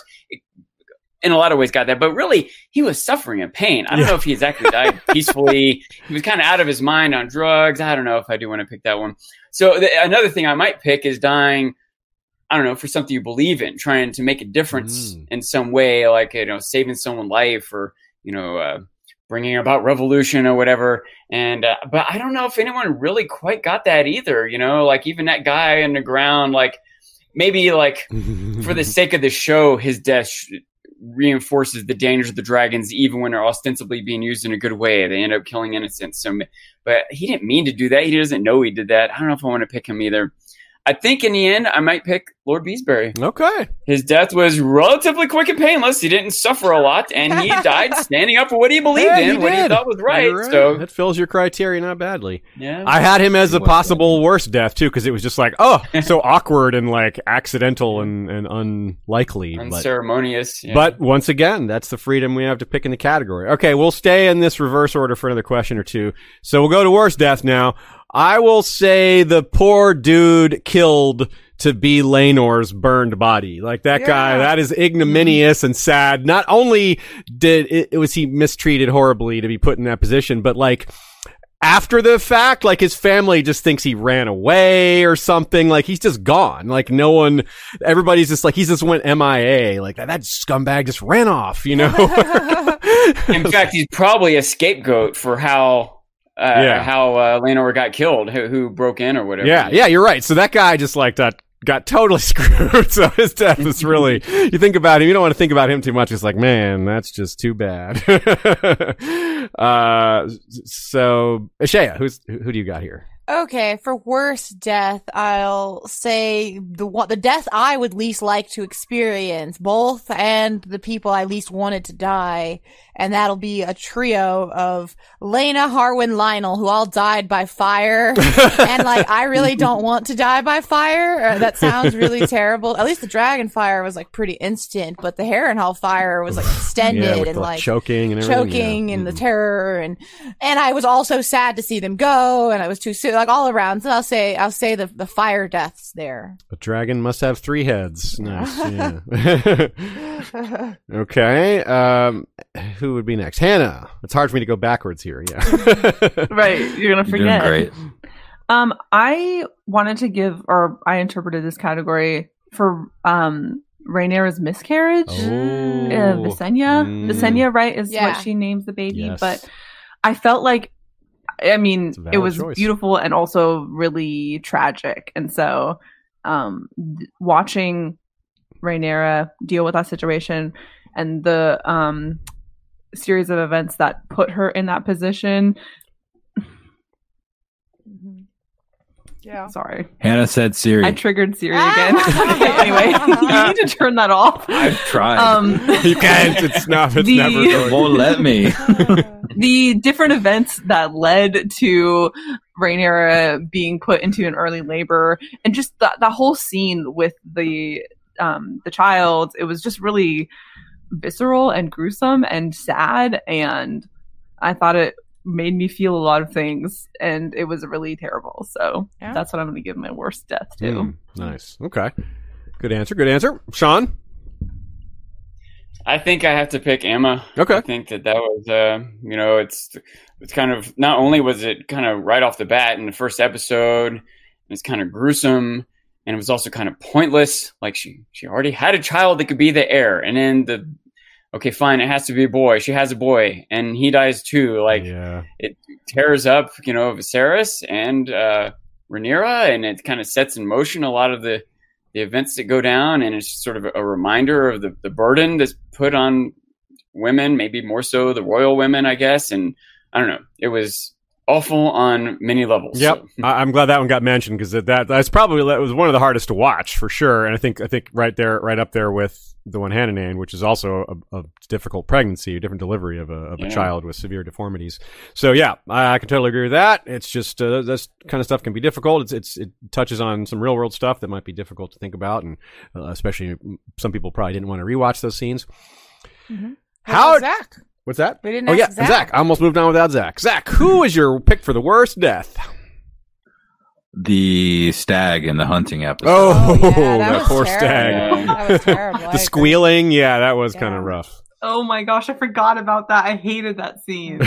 We had That some was so people in the chat who brought that up too. You're not Oh. alone there, Zach. Mhm. Nice. Yeah. Okay. Good, Yeah. good. Yeah, They're was- right. He didn't do it right. Yeah, he didn't do it right. It's another reason to pick Viserys for like best actor because like it, behind the scenes it looks goofy because it's like a dude in a blue suit like a Smurf and they're just like spear that Smurf. They were joking about it because it. w- And look sad about it. Yeah, they look. It looks silly when they're filming it, but then you're like, wow, that's magic. They make it from like ridiculously silly to totally heart wrenching, and it's not even a person.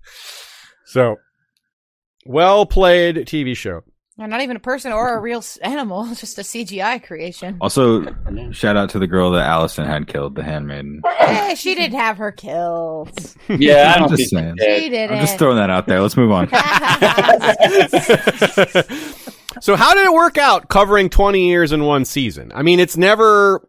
It's not going to be easy. It's one of those kind of things where it's like, okay, this is going to, we're going to have to skip things we don't want to skip. Some things are going to be casualties. We already mentioned some of them.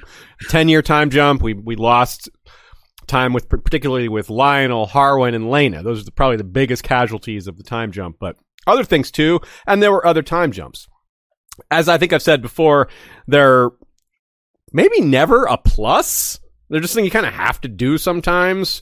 But Zach, when we were talking to you, you said you you framed it in a way that kind of makes maybe it kind of is a plus in some light. So actually, we'll start with it you. wasn't 'cause- total dog shit of a point. no, I thought you made a good point there. You were like you thought it, it worked really well because they showed what they needed to show and were efficient, and then moved on. So I'll start with you this time because you gave an answer that I, uh, when we talked about it off offline this weekend, was a little some a take I hadn't heard. So uh, you can set the stage. for I just felt everybody like it. It's a not a function necessarily of how it was written originally, but it's been a happy uh, function of something that they had to do, which was they had to show the time jumps. So instead of it being something that was potentially a bad thing, it ended up giving us the vibe of having been with the show for like two or three seasons because we traveled so far with a lot of these characters and the way that they said it and the way that they scored it and the way that they paced it and the way that it, they I said I said Siri again.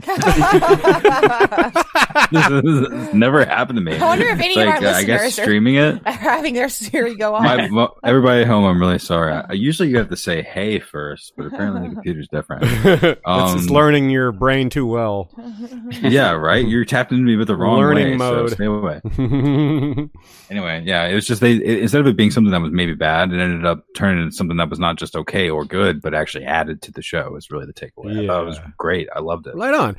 And just to add to that, Fire and Blood itself doesn't have a 10 year time jump, but it some of the years it takes like one or two sentences to deal with an entire year, right? I mean, and that's not Mhm. abnormal for many other years. Some some of them that aren't are in the dance era. I mean, years Some to come years before or after. Yeah, some years are, are several pages. Some years are a sentence or two. So those are kind of like time jumps. They're they're not the same kind of time jump, but it, it feels different when you're really getting used to a character and their personality and the acting is bringing them to life versus the historical presentation of a character that you're skipping around on. You know, I think that I think that's a little more jarring with a with a character, an actor you're getting used to. Sean, looks like you're ready to say something. Yeah, I, I don't remember. I, I think we at least touched on it. Uh, but when I was on uh, the Daily DVR podcast, we talked about it a little bit more, and I I had a thought that we we might have complaints the other way if they had spent more time. Mm. Because think of the balance. Given that they're not going to make this 15 seasons, right? I don't even think we actually really Why want not? that, especially when, you know, well, when you consider the idea that the kids are going to age up, they won't be able to keep the cast together. Part of the same problem I think they have with the original Game of Thrones. You just can't really plan for things Bran. 10 years can from now. freeze them, know? can't So- you, in between seasons, and they won't age. Lotion, baby. so so they would have had to have some of these to, to not have the time jumps they would have had to make some weird tough decisions about do we have another set of actors in between yeah. how do we fill this space they're going to end up with some relatively meaningless plot lines so you know some things are going to like come and go and never have mattered or they're going to be some sort of like I don't know how to arbitrary suspense. They're going to try to make something feel important, but it really is only going to be this one episode, and it doesn't matter that much. I, I think that they would have had a lot of problems in the other direction without the time jumps, and so I do think you lose something. I do think we lost a lot of potential for character development and maybe even explanations of things that I, I can do a fine job imagining how the conversation went that got Otto back his hand, right? Like I, I can imagine that could have been an interesting series of intriguing dialogues and conflicts between a bunch of characters. Maybe that could have been an episode, but I don't think it was necessary. Yeah. And um, Good point. Okay. and so I, I think that you know maybe we lost something by not having that. We lost something by not having some of the kids develop better. But I, I, I it's hard to know this, but I feel like my instinct is it was worth it for the awkwardness that would have had to come making the ages match up, filling some space when there weren't highlight moments that contributed to the central plot. Uh, you know h- how to budget out how many episodes or seasons there are going to be, things Yeah. like that. I, I imagine it's sort of challenges they had and the writers, the editors, the producers of the show trying to figure this out. And I've even if I have some complaints, I feel like they did fine. That, that's Right my, okay. my take. Yeah, great take, Sean. Uh, Hannah, what about you? Um, I would say pretty similar to what Sean is saying. I think that the biggest thing we missed out on was just all these amazing actors and actresses that we were introduced to with all these young characters. I really would have loved to spend more time with them just seeing how they grew in their roles because we just had so many unbelievable characters this season. Um, and I guess like a question that I've been thinking about and I know a lot of folks have been talking about is time jumps are seemingly not a thing that we're going to be dealing with in the future based on what like some of the actors and things have been saying and so i wonder how we're going to feel about the time jumps if we're not dealing with them Oh, anymore i mean we don't know anything for sure so you know but We could go backwards or something. How will we feel Yeah, about them so- again in a year or two, or yeah, after Yeah. after season two In is over? retrospect, we might be more or less bothered by them. That's true. Yeah, that's a very good point. Like, i just think they did we could have hated them so easily like it could have gone terribly so easily and i commend them for making it feel seamless and purposeful right on. I've been trying to keep it at arm's length just to not spoil myself. And so I a lot of times would become aware like right before the episode or, or maybe on our podcast that there was going to be another time jump. And in my mind, like, really another one? Like every time it's like, "Uh, they're doing it again? But then every time it happens, like, that was good. That was fine. You know, every time I was kind of surprised and worried, and every time I was satisfied and content. So Right on. Uh, Shaya, what about you? Well, I'm not a huge fan of the time jumps, but like y'all have said, we really can't know how it would have gone the other way. I think it's quite a gamble for them to be confident in their story and to be a little slower with it. Cause I do, like, I, I don't think that the battle at Storm's, I don't think the fight at Storm's End needed to be the end of the season. Like that's what they chose and what they wanted to, but I don't think that that was like make or break, in other words. So like, I don't think it had to happen. I think some time jumps had to happen, but maybe a little more less. And ultimately, I think I'm still holding out some hope for a flashback. Like, I, would like to see a flashback in the future. Again, I, I, it might, not make sense organically, but I feel like starting off like each season, like the first episode of the season with like a flashback or something. Like I feel like there's Yeah. ways that they could do it in a way that it wouldn't take people out of the story and would give us a little more time with these younger actors. Again, I, I think there's, there's I, I don't know. I, I don't know if I think it's at all likely to happen, but if it happens, I think I'll feel a lot better about the time jumps, I hmm. guess, because like, especially when you consider that like some of these younger actors will have aged naturally.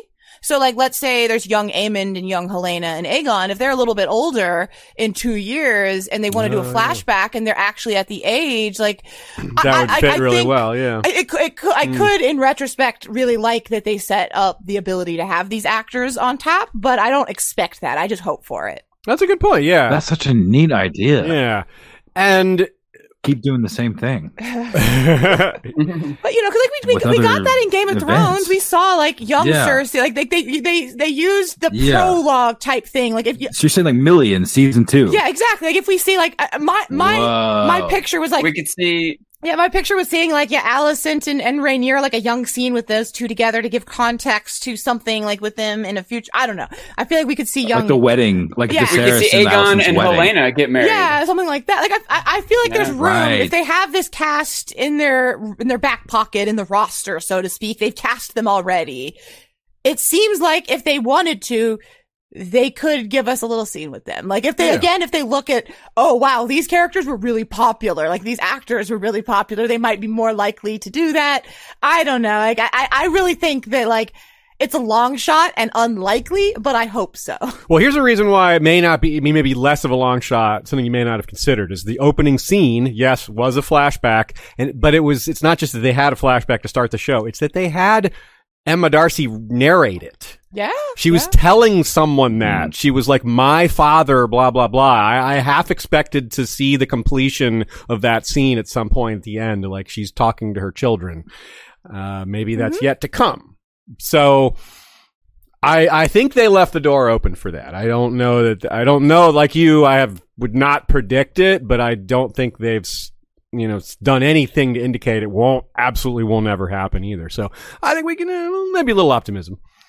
Brandolyn Price says, I agree the jumps actually helped, like Sean is saying, and the show did such a good job not letting any second go to waste. Every scene is set up. Yeah, yeah. I think, I think overall people were like, yeah, they're not great, but they did a good job with them as far as time jumps go. Like if you have to have time jumps, they, those were solid time jumps. Like maybe better to not have them, but given the source material, it's hard to imagine without having some time jumps. Mm-hmm. All right, let's move on Oh, here. actually, I will say one more thing about the time jumps.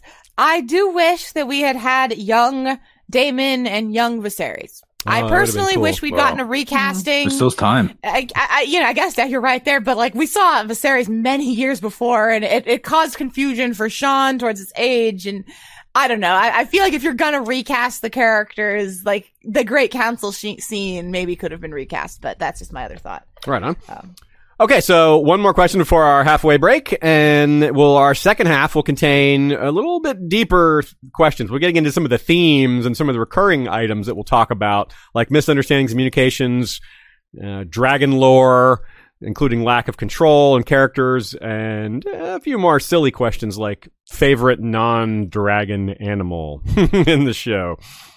All right. Well, let's see. This so this question is: What is your biggest surprise or favorite surprise of the season? We'll we'll stay in reverse order. I'll say an easy one. Um, I'm assuming you guys are going to pick some of these other ones. There's some pretty straightforward, low hanging fruit here that were very surprising. That if we don't name them, it'd be almost a, a surprise. but I'll just start off with Viserys's sweet, sweet Valyrian model.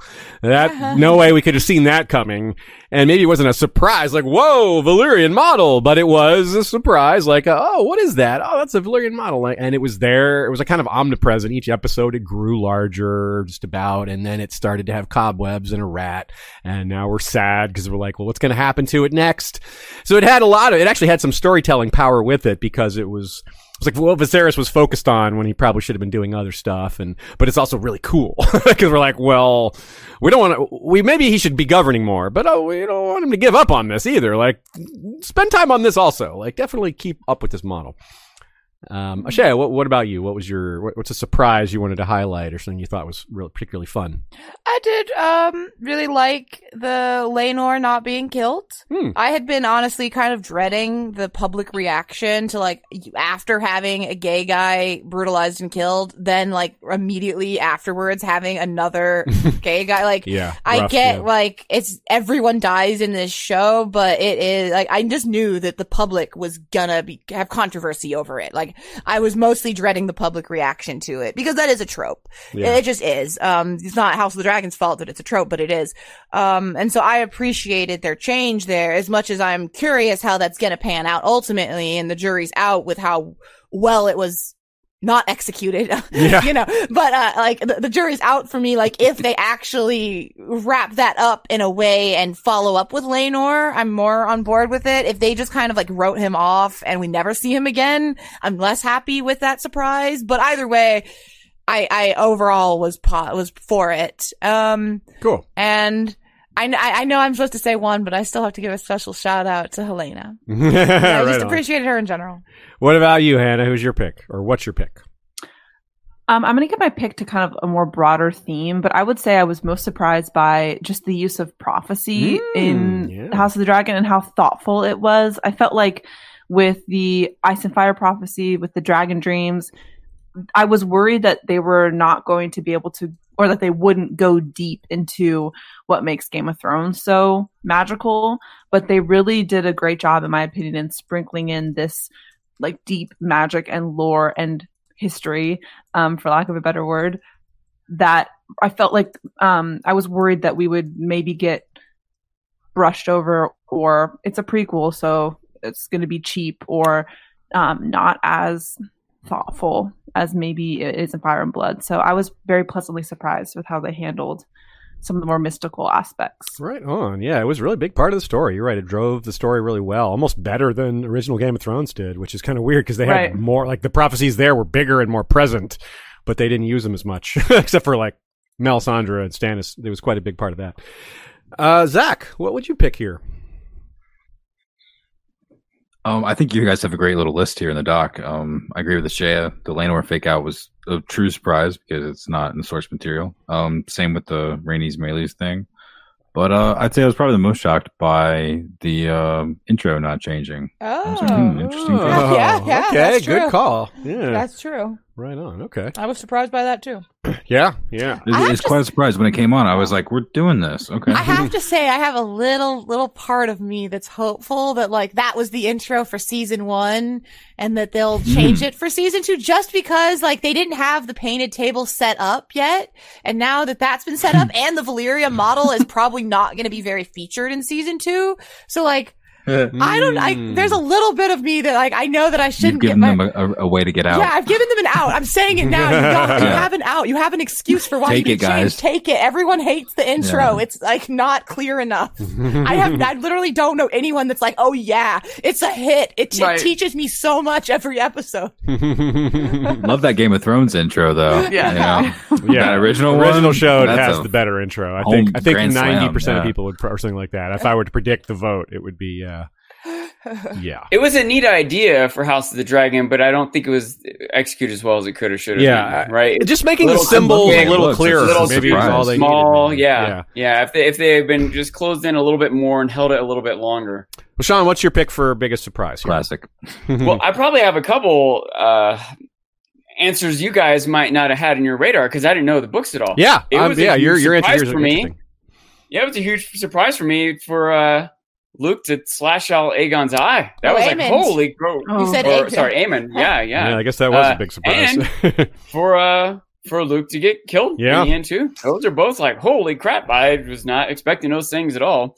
Um, yeah, I have to poll I more. was I, would be curious to poll more unsullied people. Uh, uh, your your answers here are particularly interesting. um a, a, a couple other that I don't maybe are related to being unsullied. I don't know. I was pleasantly surprised overall that the show was more of a drama. I was Mm. my my my, my biggest concern kind of going into this. They wanted to they chose this because they wanted a bunch of over the top dragon action. that They thought that would be popular and successful, and it's not what I wanted. And I feel like they gave me what I wanted. I'm surprised that the, the dragon action has been relatively minimal and the focus has been on drama and characters. So um, happy surprise. And one last surprise I got to mention here. So I'm stealing some extra answers. But this one does come from my sort of. I- I'm generally unsullied, but I still have these sort of like vague notions. Like I, I knew I, I, I've heard of Daemon Targaryen. And I know there is a Dance of the Dragons that I guess is a. Uh, you know, a civil war that's going to happen. It's becoming more clear as I watch this. I'd heard of like the blacks and the greens, but I had I didn't even know that it had anything to do with Dance of the Dragons. or a time period or anything where that's become more clear now. But the thing that that, that I kind of had this vague idea of that I'm really surprised about how it's playing out in the show is that Criston Cole's not that bad. I mean, he's not like the hero, but I thought he was gonna eat babies or something. he's not quite the. He may as well have. Like so far, He he's as well standing up to the old white banker. He uh, he he put down the the the, the lying cop, right? Like he's like the, the Sean. That's great.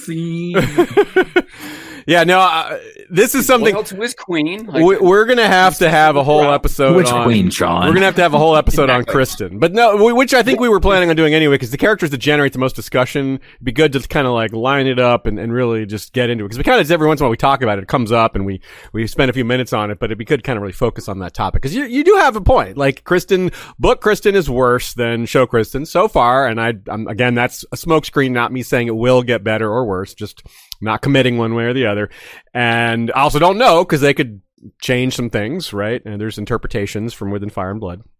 But I, I think you're I think you're right that those of us who came in with a preconceived notion are are, are put him up a, a notch or two higher on the bad scale than than he perhaps deserves. and and again, it's hard to it's hard to even have a complete conversation with me because you don't want to spoil right, stuff. right. But and, and I don't really know because I haven't read the books. But it it seems clear to me, despite all that, the show is trying to keep it a little bit more balanced. Yes. they're trying to make it so that people might choose one or the other, or might still look up to one, even though they did this thing. I I, I feel like uh, they I think they know what they're doing, right? They, they they they're gonna have some some uh Game of Thrones Joffreys or Ramsays. Like they're going to have some straight up villains, like Larys seems to be. But they're going to have these characters that are sort of gray, like the Hound or whatever. That they do some bad things, but they do some good things, and it's Yeah. hard to decide or know. And maybe it's easier to decide when you see how it completes, right? Like at first, I was kind of a fan of Tywin until I realized he committed genocide. I'm like, okay, well, yeah, you know, whatever positive thing I thought I saw him is wiped out by that terrible thing. So if Criston Cole, you know, burns down a castle with a hundred orphans in it, okay, he's clearly a bad guy. But so far, they're not doing that. I feel like Yeah. they're keeping him on the edge. So. Right on. well said. Okay. Um, here's a word from the official Lord of the Rings Rings of Power podcast. I've been listening to this show. It's quite informative and host Felicia Day has a guest every episode, usually an actor, someone very closely associated with the show. They can ask in-depth questions and get really in touch with what was going on behind the scenes, what these different actors are doing to bring their characters and Middle Earth to life. And Felicia Day really knows her stuff. She's an extremely enthusiastic host. Seems very happy to be talking about Lord of the Rings, Rings of Power. Someone she was raised on it with, like her father read it to her, things like that. So she's a very long, endearing love of it. And she's very good at talking. She's a natural at discussing things geek.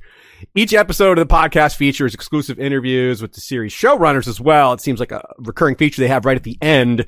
So they have JD Payne and Patrick McKay come in and talk about a little bit of each episode. There's one episode that corresponds to each episode of the show.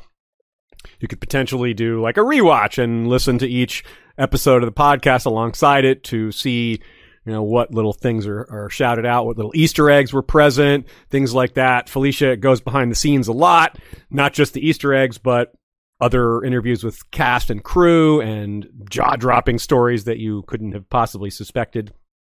So, watch The Rings of Power on Prime Video and listen to all eight episodes of the official Lord of the Rings, The Rings of Power podcast for free on Amazon Music. Download the Amazon Music app now. Or Yes. How long are those episodes, Aziz? They're only about 30 minutes, 35 minutes. I haven't listened to the whole season yet, but the first two were about that length. It's possible they get longer, but yeah, I think the first one was 35 minutes and the second one was almost exactly the same. Or you could do what many people have told me that they did after I brought it up last week, which is watch or listen to a podcast for a show you've never seen. Yeah. Which I made that joke last week and people replied and said, I do that. And I was like, okay, then good for you. yeah, I, I, I would recommend watching and listening, but hey, you can just listen if you want. That is totally valid. It's a bold choice. I Yeah. know. I think it's so interesting.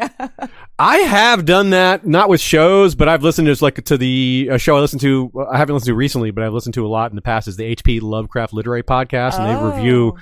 once they finish the Lovecraft library, they moved on to other stories. And sometimes I'm just like, what do they have to say about this story that I've never even heard of? So like, let alone read. So yeah. Okay, so you're one of those weirdos. I guess I guess I belong in the weirdo group, but yeah. hmm.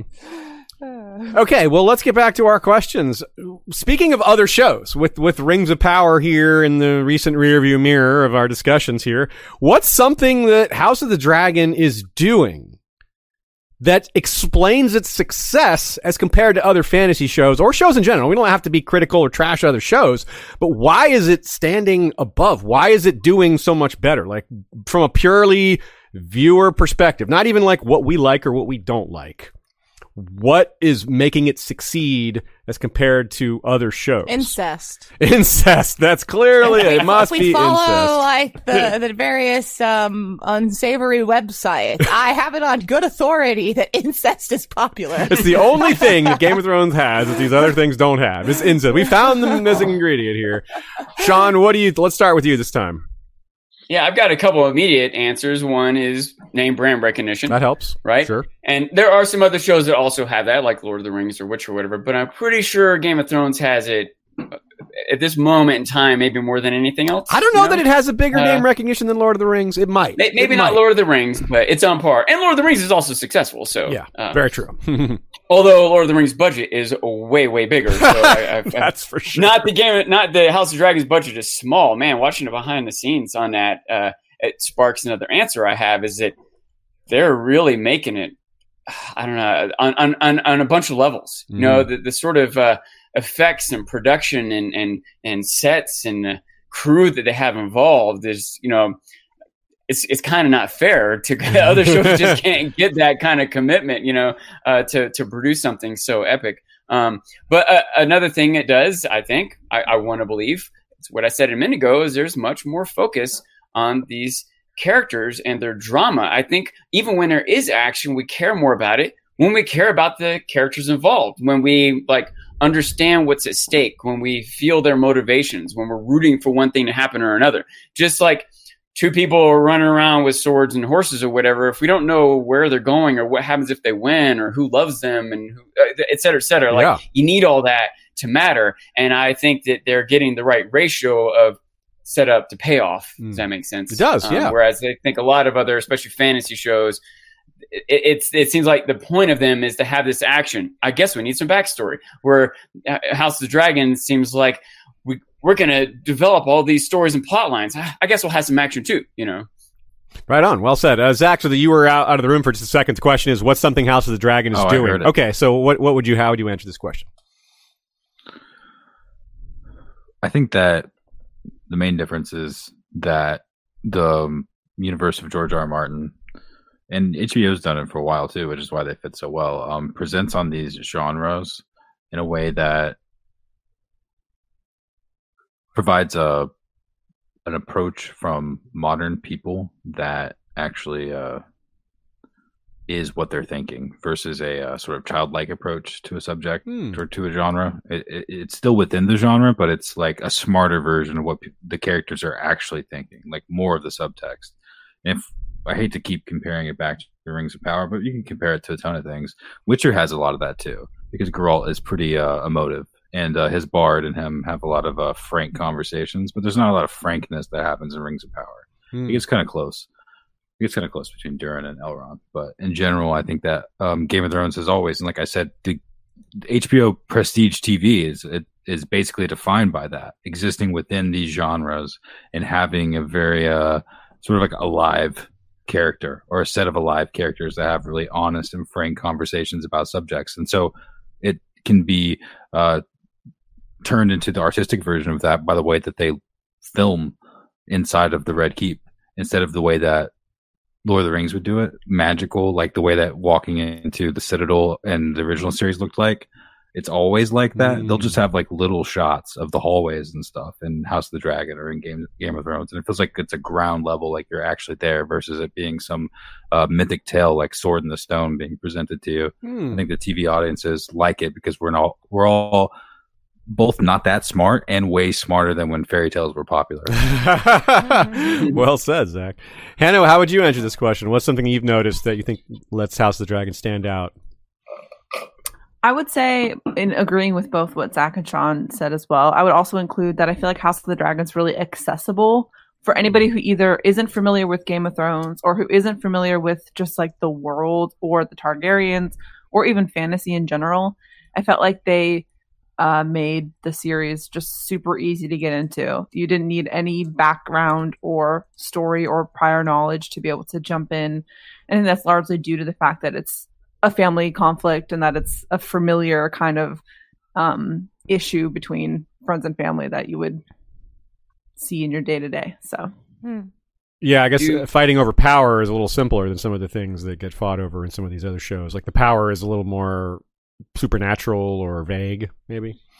So I'll give. I think. Yeah, Uh, go ahead, Sean. oh, I just wanted to say what, what, both what Zach and Hannah were saying, or something that was kind of in my mind too, is that it's a little more relatable. It's a little bit yeah, more relatable. yeah, that, that's a great point. Yeah, Jay? Yeah, and so I'll give a real answer. I was joking about the incest. Um, I do feel like there is a little element where, like, uh, House of the Dragon, Game of Thrones, like they do get a little, a little freaky with things, and I think people do like that. Like the other ones, Yeah. other things are a little bit sanitized ultimately. and I okay, think yeah.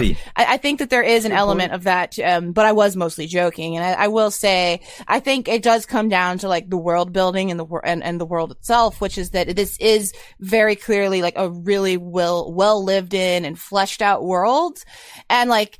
That also comes across when it comes to the costuming and the props and the set design and production and all that.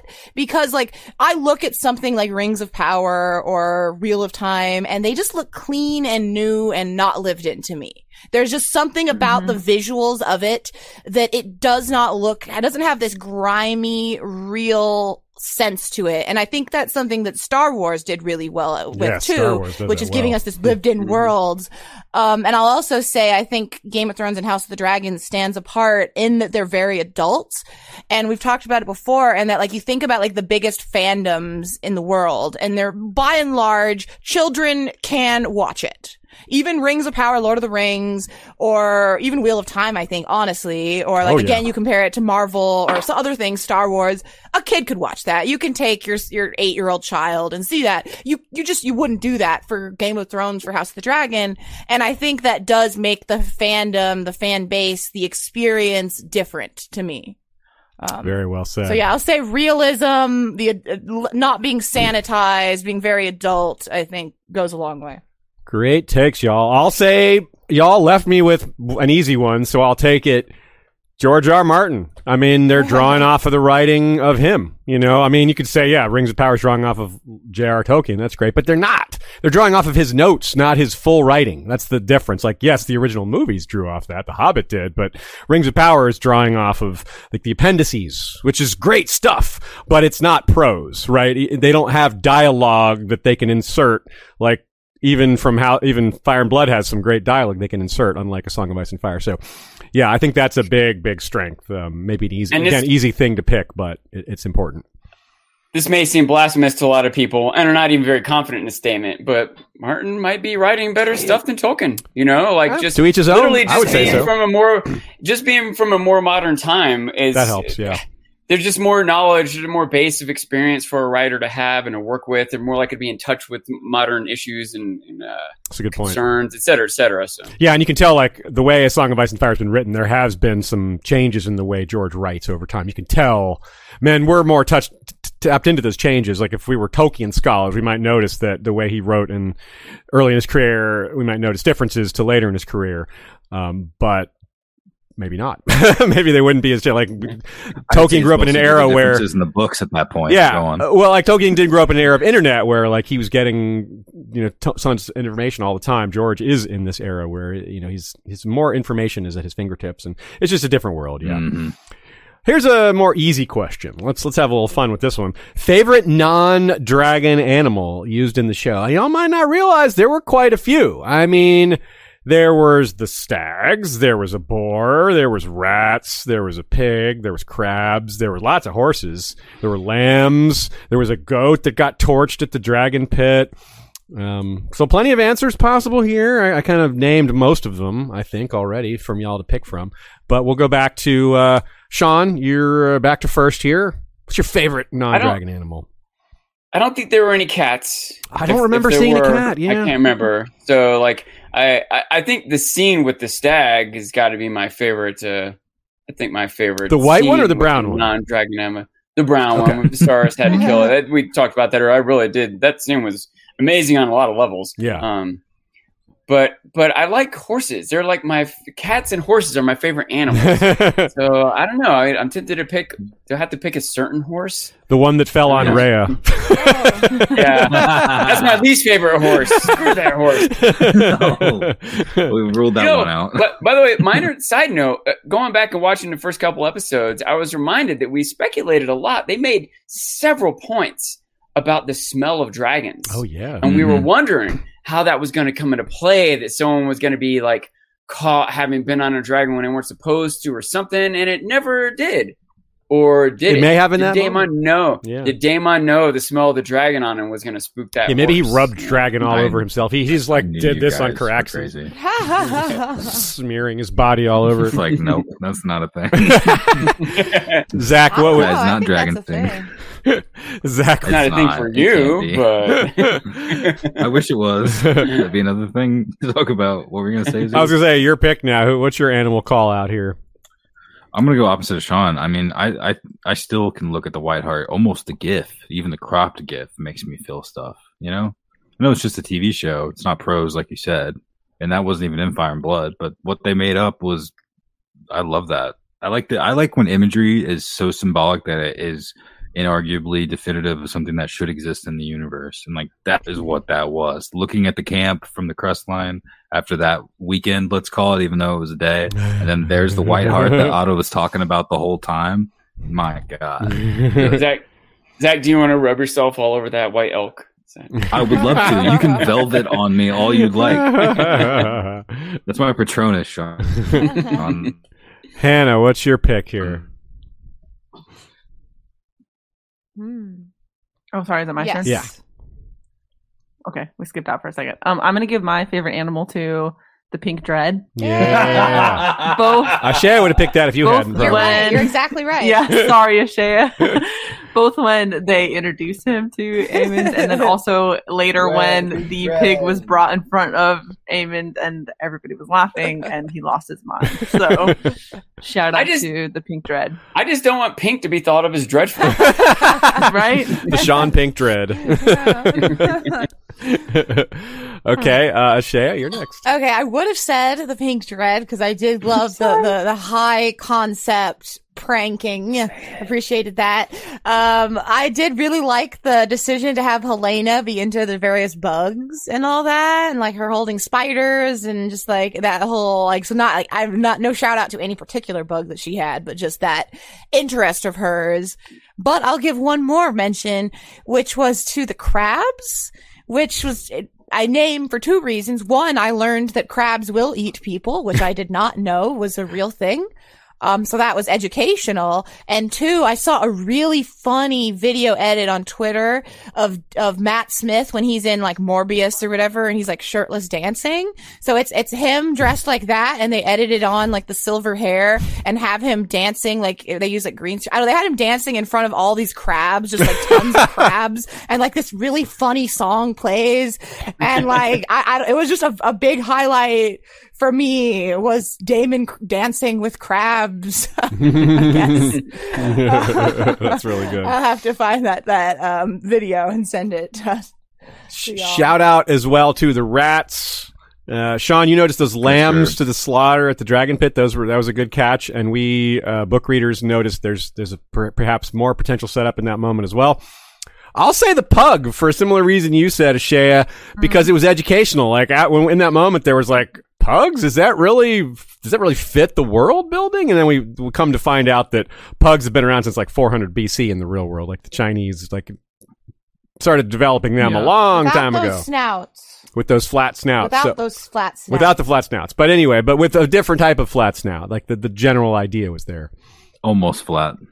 So, so is no one going to pick the maggots? They were trying to save Vic's life. I totally, I did not think of the maggots. See, I told you there were a lot of animals this season. You know, we didn't mention this. Yeah, we Shay had put Helaena's Man, bugs on sliding there. hand in there. Yeah, I thought they were the nicest maggots in town. At least that's one thing I noticed. It was the finest maggots in the kingdom. there was also on the ship. We saw that the, sh- the, the fish get chopped. I think the the scene when uh when Criston wanted uh Rhaenyra to run off with him. Do you remember that cut? That cut scene. Oh yeah, yeah, that's true. I don't remember the fish. That's a good memory. Mhm. Okay, let's uh, let's let's ask a predict sort of a prediction question. We don't usually we're, we're, we're gonna do most of our prediction type questions and answers will be next week when we spoilers are out. But but with Harrold Westerling, we have no idea. There are no book spoilers on him. He's just an open question right now. So again, we'll start with Sean, the least spoiled. Any thoughts on what Harrold Westerling's going to do? And again, and again, you can't really be. You're not guessing against uh, expected knowledge here. None of us know. He's not his. He died 15 years before in the book. he just like dies peacefully. There's no drama behind his like old guy. Just passes and that's it. So here they must have other plans for him, which makes sense given it's a famous actor. There was that was a hint that he would have a bigger role. That it was Graham McTavish. But so far that bigger role hasn't materialized. So anything you want to say about him or what you might want to just predict or guess, we're all ears because none of us really know at this point. You know, I th- this might be a little bit of a letdown, but my prediction is we don't see him again. I, I think that I think there's a, a a a combination of reasonings here. Is that I think that there's so much is going to happen that I don't think at the end of it he will be able to clearly choose the right one to follow or like or agree with the quote unquote right one to follow. Does that make sense? I think the nature, like he's waiting for there to be a true king to follow. I don't know if he will ever feel there is a true king to follow. Does that make sense? Uh, uh, I don't know if they'll show that in any way or if he just won't come. I think there's so much other stuff to focus on. There's been these time jumps that I guess they're going to stop, but that means that a lot more stuff will happen in a shorter span of time. I won't be surprised. It's not like I it's not like I'm convinced he's not showing back up again. I just don't quite expect it. Does that make sense? Yeah. Uh, Okay. Yeah. and- And maybe, uh, yeah, maybe they just didn't bring him back for season two. It'd be an easy way to just be like, oh, well, never mind. Yeah, uh, being a bigger actor, maybe they, I don't know, maybe that's a reason to, to not bring him back. Like they have to pay more money. He's got other projects going on. Who Uh, knows? Yeah. may- may- maybe it's a further misleading by having a big actor. That I, I, I don't know. I could, I can imagine a lot of angles, but my default is he doesn't come back. Okay. Zach, any prediction for Harrold Westerling? Ideas? Move on to Ashea next. Uh, Hannah Okay. just used the bathroom. Oh, The yeah. Headphones are a little bit far from each other. All right, sounds good. Uh, for Harrold Westerling, like I really thought there was a chance that like they were gonna crown Aegon, and that Harrold was just gonna show back up, like, okay, then That Now we have a king, so- Now we have a king. um, and then I thought there was a what he chance said. he, would. Sh- he said, "Wait, I need a king." Um, he just took a little vacation, so like I feel like that is still possible, but like ultimately, I think he's most likely to show up with Rhaenyra and to then die in doing something for Rhaenyra. That's my prediction. Yeah, he was kind of close to her initially. Like he was guarding her a lot. Yeah. And while we have a moment, I did find the Daemon Crab dance. okay. I Put, can it, put on it screen. on screen. I Oh my gosh, good. Here it is for y'all. 10 to 10. Oput my spend to spend. Have sex. Excel. Excel. Oput my ends a yens. Put my best of best. Put my 10 to 10. Oput my. Just That's that. hilarious. I don't know. It really delighted me. It was a it was a, an edit that I loved. So I love the crabs for that. That's hilarious. so okay, so we uh, got Hannah back. back now. to Hannah. What is your Sorry. prediction for Harrold Westerling? Any ideas on what's going to tur- what are they going to do with his character? Where he might turn up? Any thoughts at all? It's a big mystery. Um, if he's smart, he will just leave and get away from everything. I think I agree. I would agree with what Shea was saying about um, showing up somewhere with Rhaenyra, probably Mm. either in the background or as more of a main character. Um, I feel like he made a pretty bold statement, so I wouldn't be surprised if we saw him again at her side. Yeah. Zach? Astapor. Astapor. he's become, he's going to fully go Barristan here, huh? Just look out for small little creatures on the ground. yeah, that's hilarious. Yeah, I agree with Hannah. I think that's it. I, I think Rhaenyra is where he's going to turn up too. That just makes so much sense given who, who that's who he was attached to. The one thing I want to that backs up what Sean is saying is that yeah, he said, uh, "There's no king, so I don't take orders from you." Well, why did he have to take his white cloak off? He took he took his cloak off too. Like if there's no king to give him orders, why does that mean he has to like take his garb off? Like, why I mean, that's the dis- signifier of you resigned to me. But why is he resigning though? That's why I don't get. it. He's like, well, no, you can't tell me what to do. You're not the king. Why do I need? Why does he have to resign? Is like in in in spite of that, like Kingsguard Yeah, serve yeah. for life. You know, like I think just you can't tell me what to Yeah. do. You're not the king. I think is enough. Yeah, like he can just walk out. Why I, I, he doesn't take his cape off? you Or know? maybe he was like, "Oh, I've been looking for a reason to get out of this job for Yeah. a while. Like, this is my chance. like, I I'm can gonna s- hop on it." Also, got this is going to turn into a war. I better get out of here. Yeah. because they could just like get three men to hold you and put you in a cage. But if he leaves right now, he can probably get away from that because Yeah. they're still confused. Maybe. maybe that's what he was thinking. Maybe. A- an- another thought is that uh, would they have him back? Like, okay, if he's resigned, like wh- whoever wins, especially if it's the Greens, given how he left, they might be like, "You're not in the King's Guard anymore." You I mean, know, they in fact, his you're under away. arrest. They gave the Lord Yeah. Commandership to Criston Cole. They he gave doesn't his have job his away. job. so that's another reason for him to go to Or- yeah, Rhaenyra. Or she'll- Are bo- are- she'll but it, are both Rhaenyra and uh, Alicent slash Aegon slash Otto, whoever, are both of them going to put six people under King's Guard and just wait for Har- Harrold? Like, we got to hold the spot for him. They Is that might. how it's going to go? That, that's what Renly did. Renly held a spot for Barristan. So you, Oh, yeah, okay. like they, Oh Yeah, my. God, Yeah. Good point. yes. He totally did. So it's possible because that's they, the they, they thought he would that's ever add a lot to. They were like, well, if we get him, it'll add a lot to our cause. If and Barristan chooses us, the heroic knight, the honorable, Yeah. like him choosing, they just, it would be such a big boon if they got it. So Do you think there's a world in which Harrold supports a third claimant, or do you think he's yeah, only? he went to Laenor. Yeah, he went to Laenor. He's like my king. Is like he's an honorable guy, but not real smart when it comes to following the line of succession. He's like, I swear, I interpreted the laws, and you are. He's like, why? Why me? Like, how did you Vulture reach King. that conclusion, bro? and find me. Yeah, yeah. How did you find me? Like, oh, you know. So a super chat from Mr. Marmello from down in New Zealand. Of course, there's plenty of extra Tolkien fans down there. Mr. Marmello says, "Shame, Tolkien is the true king. Defund." Actually, you're funding us, so thanks.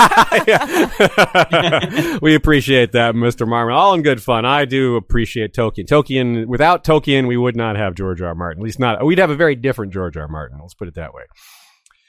Uh, round table themes. Let's talk about a few other things here. Some things that we that we talked about off and on throughout the season that we can now talk about as a whole. There'll be some more next week as well. Ones that involve spoilers, like uh, for example, we're gonna talk about childbirth and motherhood a little bit more next week because next week one of our guests is a mother. So I thought that'd be better to save for for that, for someone that has uh, a real world experience. Lack of control over dragons and dragon lore is what we'll start here. Um, we, we, in the beginning, I was like, hey, folks, can you think of any times where history, uh, in history, we, we credited a human for something that may have been taken by a dragon? I want to bring that back around because I want to talk about Drogon for a minute and remind folks of a few examples of that before we, we, we shout out some answers here. Danny has very little control over him in her Dance of Dragons chapters. He's going where he wants. She's just writing him like, okay, he's going hunting. I'm following him. She's kind of noticing things about his tendencies. Like Drogon's first instinct is always to attack, which we saw that with Arrax in, in, in sad fashion. Uh, and he's he's devastated Daznak's pit, right? He flew in, was drawn by the blood and, and chaos and so many people. He saved her in the House of the Undying, and the, the House of the Undying folks were all like, "Oh, a willful beast!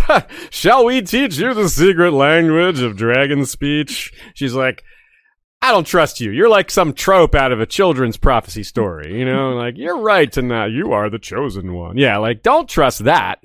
A dragon is no slave is a repeated phrase. We love that. Balerion comes back around. You mentioned that earlier, Sean, with maybe Viserys was just intimidated by it or shown like this is a, I can tell why we don't have any control. Just my experience here. Aerea, who rode Balerion before he ever did, and it was one of the worst things we've ever read about in Fire and Blood. It's so horrible.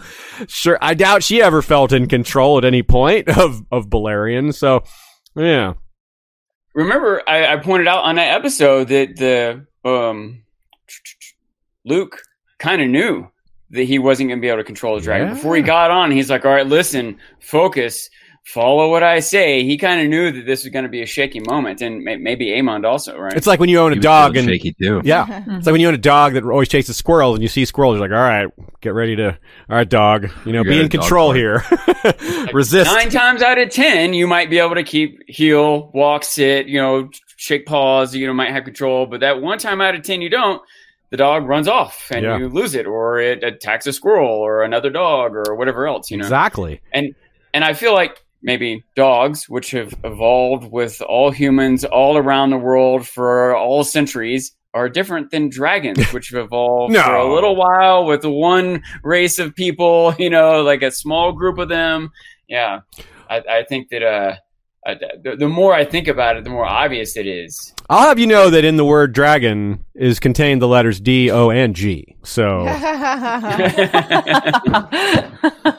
hmm hmm So my, my first thought was Harrenhal. I wonder if Oh. Harrenhal was intentionally burnt down by the dragon rider. The dragon just went, I bet I can do it. Well, he he did according to the histories, and maybe it changed it. He's threatened to do it. He's like, "I'm going to do it." So, uh, and he and like the entire castle was just, Still a chance. but but still, maybe he did more than was asked of him. I don't know. Yeah. he threatened to do the thing he knew he couldn't stop his dragon from doing anyway. Right. Okay. Because I heard you yeah, leaned into it like Aikido. Yeah. Yeah. That's a good point. It's like Aemond and Vhagar, basically. Yeah. It's like I, I would like to remove this threat. Wait, don't. Thank you. Let, us ask y'all that. We, we, the three of us regulars here already answered this question, but Hannah and Zach, Hannah, starting with you, what do you think Aemond's going to do when he lands? Is he going to tell his family he did it on purpose, or is he going to lie? Or what do you think he's going to do? Is he going to just be like, ah, it was an accident? What do you think he's going to say? We've been talking about this so much behind the scenes too. It's a big I open mean, question, right? it's a big question, and I love that they gave us this question because I think that when we read Fire and Blood, it felt very Aemond's a bad guy. But I feel like the way that things played out made the whole situation more heartbreaking and interesting. yes. Um, I would have said like baby Aemond would have told his mom, but I don't. I don't know if he would want to come forward with that information. You know, I I feel like it's he's trying to be this really hard, intense guy, and to admit that his dragon got away from him, I think would be a difficult thing for him to admit. So either he owns it and says he does it on purpose, or he tries to play it off as um, he had nothing to do with it. I'm not sure. I Mm. mean, I guess you can. I guess you could potentially argue that like Luke fell. like I don't know. Maybe you can't, but um, I I think that he's going to uh do his best to not. Actually, I don't know. I mean, I for his character, I like this idea that he owns it, that he says he did it on purpose. Yeah. Yeah. So I'm going to say that. I like the idea of him like, what? Did Arrax never come home? I, I Right. Yeah, I wasn't I have no idea like what happened. Maybe he went with Laenor. But yeah, we said we talked in uh, Alicent's going to flip. we talked about this when we were on um X-ray Vision this past week, and we like basically said that Aemond will come to the realize he'll he'll he'll realize and be aware that it's better to be evil than incompetent. Yeah, he doesn't want to look. Yeah, like a fool. exactly. Um, so, but I do Yeah. like the idea that Aemond d- reveals the truth to someone, to one Maybe to person, his whether mother or- that's his mother or a future partner or Helaena or someone. I, I would like to that, see that that. was a that was a, a new thought that I started to have that maybe he would come back sort of ashamed or remorseful and tell Alicent, and Alicent would tell him, "Don't." Or So- or Otto or someone says no, own it. Just- Someone else will tell him. Criston Cole, maybe. Yeah. you're right. The advice could come from Ella. That's a very good point. He may he may not realize it, and someone else may say, "No, you need to own this." Uh, what do you think, Zach? Any any other takes on this? I'm still confused why it's better to be evil than silly. Well, Evil is so cringe. Not Evil silly, is- incompetent. incompetent. Yeah, he doesn't want to look like an like he can't control his dragon in front of the whole realm. Like it's a philosophy. It's not something that we, you It's and I would something that disagree with. feel, the yeah, to look like. It's better as someone uh, in this realm to look like someone who's done a bad thing but is a very badass person and competent than someone who just is an incompetent doofus. Like I, I do feel like that is. I don't agree, Uh, okay. but I understand why you might think. I that, ag- yeah. I think that it is true for people in Westeros. I don't think that today it's better to be looked at as evil than incompetent. Yeah, I don't and think I don't ethical think I would looked at, choose. but- I don't think. I would choose that to look. I would rather look incompetent than look evil. But again, I think that as a prince of the realm uh, in in Westeros, it's better to to look one way than the other. To me, Especially a guy who was like, I would totally be king. yeah, I don't know. Yeah. I, I just I don't think you want to look like like Aemond doesn't want to be an embarrassment. We just saw the pink dread thing and like how prickly he was over feeling like good he's made fun of. Like I don't Well, think that he pride. wants He's to be already a laughing failed that stock. then, Like, because have you ever seen the way he walks around the whole place? he already loses that. I just think it's funny. There's also a couple other uh, I don't know factors. This it, it doesn't have to be as extreme as evil. Like he it, like some people might see it as evil, but he, he might say like Ruthless. He It may just look legitimately ruthless. I could didn't say mean to. right. He legitimately could say I was attacked. Like, tell the truth though. Yeah, but that's the on thing. Like, would anyone Exactly. believe him if he said that? Right. Yeah. I think if he said it truly, they would. He'd be like, "I have Vhagar. I mean, I mean, like, of course, How he do you can control attack. Vhagar?" control Vhagar? right. E- Right. Either way, I love what you're saying. Like make a difference in the rebellion. the way it sets up potential future examples of this as well, and in terms of as For well, as it impacts the Song of Ice and Fire. Yeah. It impacts future dragons. It impacts past dragons. It's it's great groundwork for all dragon lore going forward. So with that in mind as well, let's ask a question here. Although for actually first we have a super chat from Dean Browns is regardless of Vhagar and Caraxes seeing war in the past, no one alive has any dragon versus dragon combat right. That has to be a whole new alien concept. Yeah, the last time a dragon fought a dragon in Westeros at this in, in, uh, from the perspectives of these characters was about 80 years before. So definitely no one would have seen it. No one alive would have been old enough to remember it. I, I, certainly no one involved. Maybe there's some 90 year old around who was a you know 10 years old when it when it happened. But actually it's even more than 80 years. So uh, probably not. Because this would have been Maegor riding Balerion, killing Aegon the Uncrowned, older brother of Jaehaerys and Alysanne, riding the dragon Quicksilver. And Quicksilver was slain in that exchange, unsurprisingly, against Balerion, which was, it was very much Vhagar versus Arrax, that matchup in terms of size. Like, Balerion just massively larger than Quicksilver, except that in this case, like, Aegon, like, went for it. He's like, I'm going for him. Like, I, Arrax is just trying to, you know, Luke wanted to get away. this is, this Aegon was like, yeah, go for it. Maybe. If they ever tell this story, maybe it'll be presented differently. Like, Aegon's like, no, are you kidding me? Get away. and he just can't, Mhm. can't do it. So there's there's potential there. Who, knows how that story will be told? But so that would that would have been too far uh, long ago to have been um, in living memory, and it's cited as the first time that example is cited as the first time two dragons fought each other since Valyria, which tells us that there were no dragon on dragon combat in the pre conquest era of the Targaryens on Dragonstone. They never like had some sort of internal civil war before they formed the Iron Throne. Unless it did, unless they had one that didn't involve dragon versus dragon. Maybe they off the just record. just mm-hmm. daggers in the back and poisonings or something like that. Potentially that happened, but okay. So the question after all this is is what is a what is your favorite example of dragon lore that includes dragons not obeying the commands? Um, so Sean, we'll start with you. Do you have a particular item amidst the dragon lore sphere or umbrella that you would like to cite or shout out? I think just the one that we've had that sparked all this Cool. is uh, Valid. yeah, Aemond not not wanting Vhagar to kill Luke. Zach, what would you say? I think that Caraxes and Daemon's uh, symbiotic relationship does so much for the show, Hmm. and I think it can plant the idea of what the depths of dragon lore might be, much like the what the depths of warging might be, or what the depths of your relationship with your direwolf might be, especially with Nymeria coming back in the OG series. Um, in a way that I said series again. Jesus. Sorry, I said series again. It happens a lot when you're talking about The Witcher show. too, because there's a character named Siri, and he's like, "Well, Siri's Right. sword and Siri's Ciri. clothing." And uh, anyway, yeah, I think their connection does a lot for like every level of viewer for the show. Even people who like work on it, all the way down to people who can barely talk. They see that and they're like, "Oh, there's so much more to this world." nice, Hannah. What about you? But they they shouldn't watch the show if they're that young. Um, I'll add just the different personalities that the dragons have Nice. to the conversation. Just how colorful and vibrant and full of personality that they are. We didn't get to see that a lot in Game of Thrones, and so I felt like House of the Dragon really delivered on letting us get to know these creatures that become bonded with their people. So I, I liked that a lot. Good example, yeah. Uh, Shay, what about you? Uh, I really liked it when Daemon was singing his little Valyrian. sorry, excuse me. I liked it when Daemon was singing his Valyrian lullaby to Vermithor. That was great. Um, both I, I liked.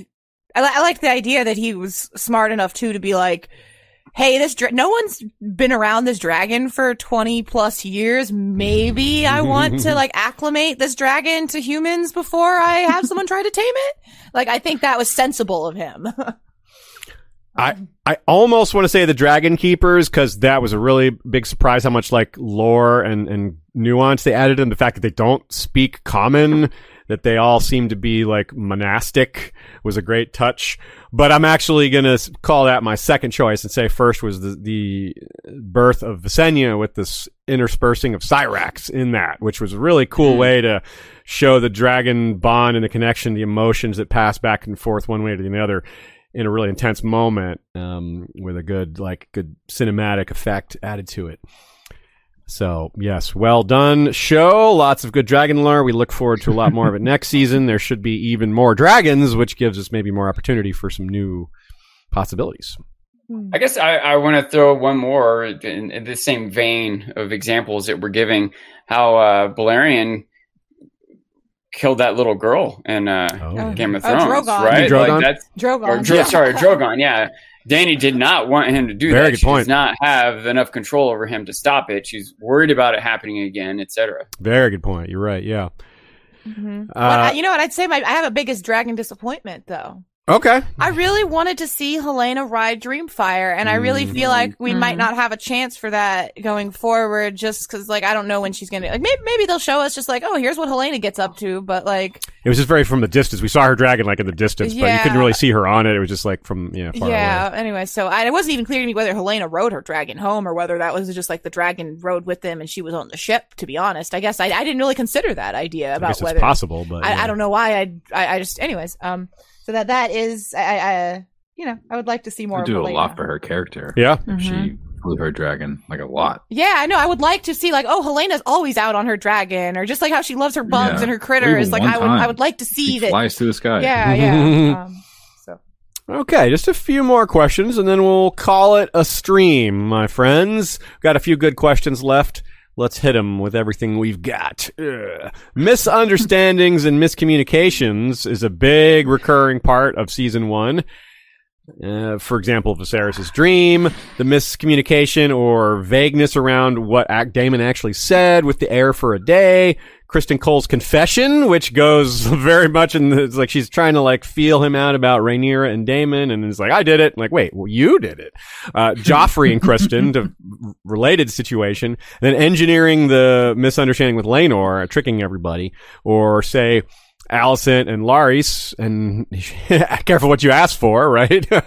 like you want your father back, eh? Okay, I'll kill my dad and brother for you. hmm Or as Sean, you suggested as a just as a as a one that deserves a shout out, Rhaenyra going to Criston, right, or coming to Criston, uh, as you say. No pun. No pun intended. Right. uh, let's let's let's go. We'll do reverse order this time. Uh, I'll go with the Criston Cole's confession. I just like how smooth that was. It was it was one of the big like moments we were all really anticipating. People who read Fire and Blood, like, how are they going to do this? Who slept with who? Who go turns against who first? And who? How does it all filter through the court? Like, who knows what? And I thought that was really well handled because it was it was something they could have mishandled. Something that was very tricky. Uh, they had a lot of choices, which is part of why I think they could have easily messed it up, given there's so many ways they could have handled it. And that was a really fun, believable way to handle it. Like she's beating around the bush, and he's all in his own head about it and thinks they're kind of on the same wavelength. It was just very human. It was like a big deal, but the way it was portrayed was like, yeah, I could see the conversation going like that. So I thought it was just really well done, really simple, but really big. Mashaya, what about you? What's your favorite moment of miscommunication or misunderstanding? That's an interesting one for me. I kind of want more time. I, I can, can some, I don't mind going please, if you please want go, more Sean. time. Please go, Sean. Okay. Uh, I, I like the idea that um, uh, the I, I, I think it counts it that uh, Alicent just wasn't getting that Otto and the whole council were were already already had this plan. You know, Mm. I, that's that's not quite the same as a miscommunication, misunderstanding, but I think it's in the same realm that she was like, "Wait, what do you guys got?" you know, I, I thought that was a, a good moment, and That's fair to count partly, that, yeah. yeah. Uh, one one reason that I like it, and also why I believe they did it, is because they're trying to keep Alicent from being so clearly a bad guy. Yeah. Just like I think they're doing with Criston Cole. They're trying to like keep her on the at least the the, the, the debatable, the gray area. You know, she's not this clear villain. That she is surprised that they would do something so traitorous, and it, her reason is more about this other miscommunication from Viserys as he's dying Mhm. but that she's genuine. Like she really believe, even if she's mistaken or biased or clouded or whatever, but she does genuinely believe that's what Viserys wanted, and that's what's motivating her. And she doesn't want war. She doesn't want to hurt Rhaenyra. She's she's not worried about the realm accepting a woman. It's just what her husband wanted, you Mhm. know. So Yeah. Right on. Okay, I guess I'll say mine. I guess I'll say the heir for a day. As honestly, I don't really like the miscommunications or misunderstandings as um a conceit very much. Like I get why it's tragic. I get why they do. Like I get it, but it's really frustrating to me as a viewer to be like, if you just said something a little bit like it's, it makes me want to like strangle the TV. Like it makes me really frustrated. Like every one of these, I think about it. I'm like, I don't like that. Like I don't like that that was the case. Really, um, I kind of think it's a cop out in some cases. Though I do get, the, I do feel like sometimes it adds a, a certain level of tragedy. That's frustrating. So I'm going to say heir for a day because it doesn't do that. It instead is playing very much with uh not showing us what happened on screen and allowing us to fill in the blanks of how Yeah. we think Daemon Okay. said it. So rather than it like being the cause of like a big misunderstanding, it was kind of just like I, I don't know. It, it didn't have as many ramifications. It did have big ramifications. Like it got Daemon named not to be uh, named as not heir. So like. I, I don't know why it's different for me, but it feels like a different sort of miscommunication. I guess because I kind of think Daemon was being shitty there. Well, maybe because You know partly I it was spun a little by Otto, maybe. yeah, like it was spun a little, but Yeah. like the root was still there. It wasn't Mm-hmm. complete spin. It wasn't a complete miscommunication. Like I, Daemon did say that, but he was also consoling himself. that uh, yeah, distracting that makes it more of a misunderstanding, I guess, Yeah. because they're like they're assuming what was in Daemon's heart or mind when he was saying that, but really, And and same thing with Otto in this scenario. I, it's not like he knew the truth of it and manipulated it. He he said he's like all accounts report this as a celebration. Yeah. And the bit that we saw of it did look like a celebration, except we did see Daemon kind of sulking, hmm and then Mysaria Yeah. kind of pulled him out of it, and he made his little speech. But anyone watching that whole scenario would have seemed like Daemon was celebrating, and Daemon's got to account for this. Viserys did say at one point, like You should have been seen, The yeah. perception, the perception is as important as the reality, Yeah. you know. And it's something that, uh, you know, sometimes these miscommunications and misunderstandings. I agree with you, Shad. Like, are can be kind of cop outs to make a storyline go in a certain way, which makes me appreciate the ones that don't actually have that many particular ramifications. Which I, I think, and I think a lot of them actually are that way. This is a little bit of a tangent of a thought I've had, but I've been trying to think of the different sort of coincidences, these like moments of like, oh, if only. But I, I had this thought a lot in the original Game of Thrones series, and almost all of them, it some other similar thing would is going to end up happening anyway. Mhm. There's too many pieces with momentum that sometimes these little moments, these little flares of an error or a temper or whatever that seem like they trigger stuff. It's really that was just the one that did it, but one of them was going to do it. It was inevitable that a thing like that was going to happen. Yeah, I, I hear you. Yeah, that makes sense. And and I think that's kind of similar Daemon. If this Heir for Day didn't happen, some other thing was going to happen. Otto was already. By the way, once again, minor tangent. but I do want to point out Otto, the green that blacks don't like. That probably a lot of people wouldn't. Anyone who supports the blacks doesn't like Otto. Wouldn't want to do what he says. Otto is the one that convinced Vis- Viserys to name Rhaenyra as the heir. Mhm. Otto is the one that didn't want Criston Cole on the, the, the King's Guard. yeah. Uh, All right, let's get back to this question. can I, can I say we got uh, someone in the chat, L, who said they named when Otto thought Viserys wanted to have supper in the morning. I laughed. That's a really good one. That's a really good one. All right, Hannah, what's your pick here? What's your pick? Um, I want to say that just the misunderstanding that really built the foundation of Alicent and Rhaenyra's relationship that essentially spurred so much of this conflict. Ooh. I felt like it was so true to teenage girldom to have the two of them basically talking past each other so often and to Oh. Ashaya's point how frustrating that was to watch I felt like it was really believable in especially when they were so young not just being able to connect despite them having conversations with each other I thought that was really believable and that's a mm. broad answer No, yeah. No, no, that's yeah, that's good. Good. Zach, what about you? I thought that people didn't really understand how much Jason Lannister really cared about Rhaenyra. he was willing to build her a dragon pit. He's going to build a dragon pit. You guys ever seen how big that is? serious That's love. expense. I mean, Think about, that is think no about small the scale thing. of what that would take up within Atlanta's port. I mean, we're talking businesses, coffee shops, hotels, Now that's new a parking garage. now that's a job creator right there. That's what I'm saying. He was he was putting the realm first. Rhaenyra should I have. like what all you for guys are that. saying. Anything with the Jamie Lannister energy of him of knowing that he took down the Mad King for a good reason, and then everyone else, including someone that should have been the first person to sing his praises, but that he fucked up in saying that, uh, or in doing that, not correcting him. That not correcting people thing because it's like, oh, if you don't know, you're not worth it. Mm, That is rampant in Hot D yeah. and uh, it's it's less bad coming from Viserys because he's most of the people are his children, even his wife. They're like the age of his children, and they're he so he's like helping them, you know, reach conclusions, and so he's not being too heavy handed. But uh, Daemon is just like Viserys in that regard, where um, the heir for a day thing is a, a, a direct example of it. Uh, but it seems like Rhaenyra understands him the mo- understands him the mo- the most, and ha- was always able to see through that and see who that Mm. person is. And so that is probably why they have such a good friendship. So just food for thought for everyone that there's probably like some unspoken stuff if you just paid a little bit extra attention, maybe you'd find an answer. Yeah, right on. Well said.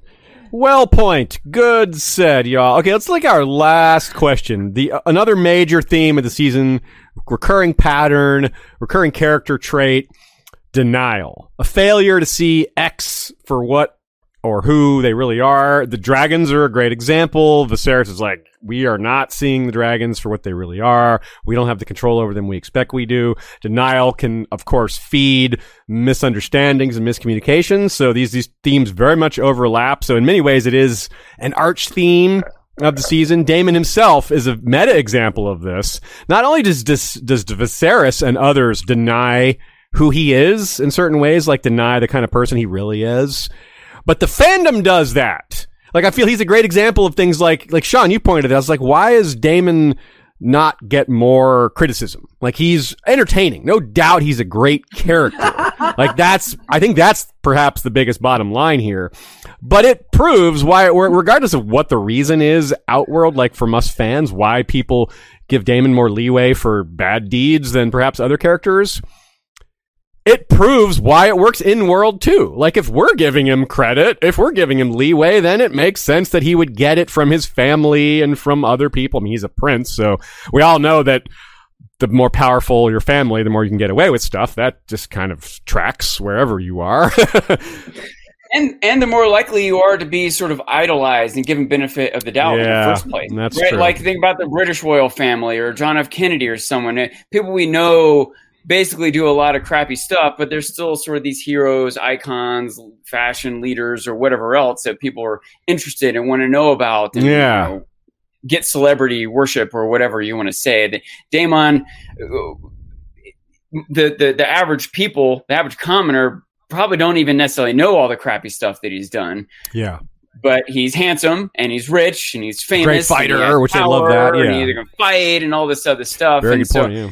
You know, but maybe when we watch a show and he does something like, you know, he like goes for the feet of the horse in a joust, and we're like, what? That's unfair. That's crappy. But everyone doesn't know he did that, and maybe even some people are like, yeah, whatever. It Nice takes to win, move. or, you yeah. know, yeah, so- yeah, yeah, totally true. Yeah, it's really good. And and thi- and this one also has is perhaps the most real world applicability. 'Cause like you said, Sean, like you you named some real world examples. Like people, a good example is like you people having denial about like a, favorite political leader or a sports figure or a musician that they really like. Like what kind of person they really are, an actor. Like maybe they're great at acting, but they've you know abused people in the real world. So like you know we can't. It's hard to separate these things sometimes. So, but that happens a lot in this show.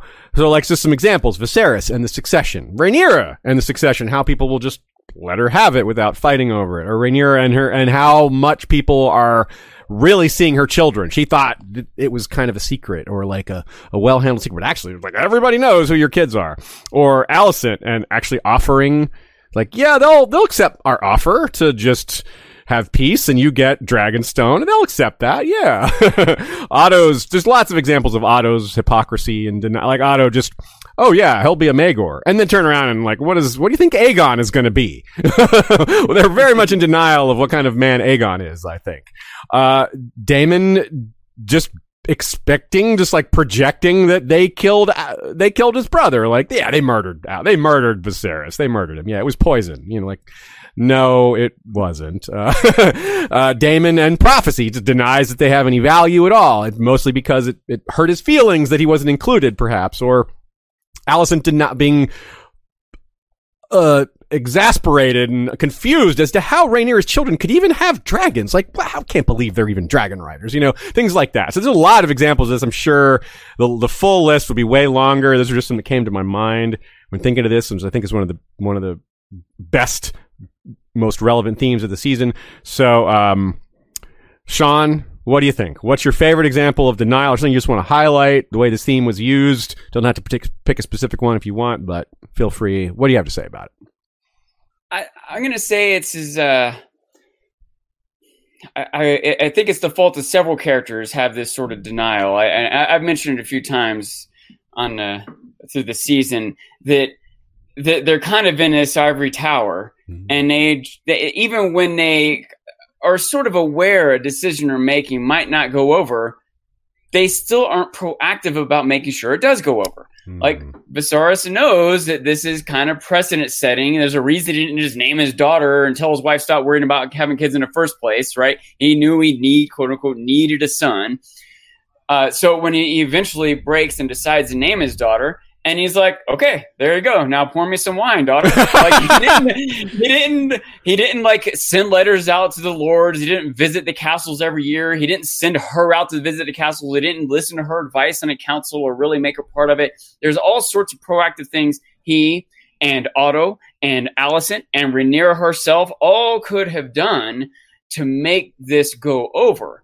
But some combination of assuming it would and or assuming it won't and not doing anything proactively one way or the other, you know, I guess due to their denial or laziness or arrogance or naivete or whatever it is. I, I, I mean, I almost think that's like the defining element of the show and these characters is that particular sort of denial that I made the decision and it will stick. That that, uh, that, that, that basically that Viserys is made, making, and Otto is almost the opposite. He made this decision and it won't stick. And Otto at least was taking some proactive action in that regard. But ostensibly, if he was really loyal to Viserys, he should have been taking proactive action in the other direction. Yes, he should But have. He just assumed it could right. not work no matter what, and so he didn't try. And I think that's a sort of a denial and etc. Fair point. Yeah. By the way, though, real quick, it would be quite a twist if the high tower was actually made out of ivory. If that ivory tower was. yeah. Heyo.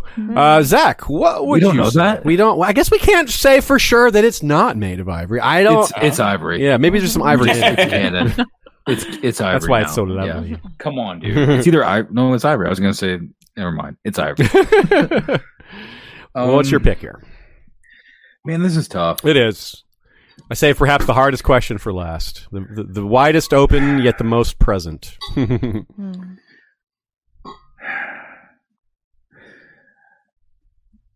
Man, I, I would just say probably um is, is this too open ended to say everyone's denial and how close they are to each other and and how obvious how easy everything is would to be to be fixed. Like they're adding all these different uh riffs and uh like uh there's th- these like ultimatums where it's like well if this happens then i'll not talk to them for six years. These weird little things where it's like if you guys weren't in a family with each other then fine go ahead and do that. But you're literally all kin to each other. I Mm. mean your dad is married to your best friend.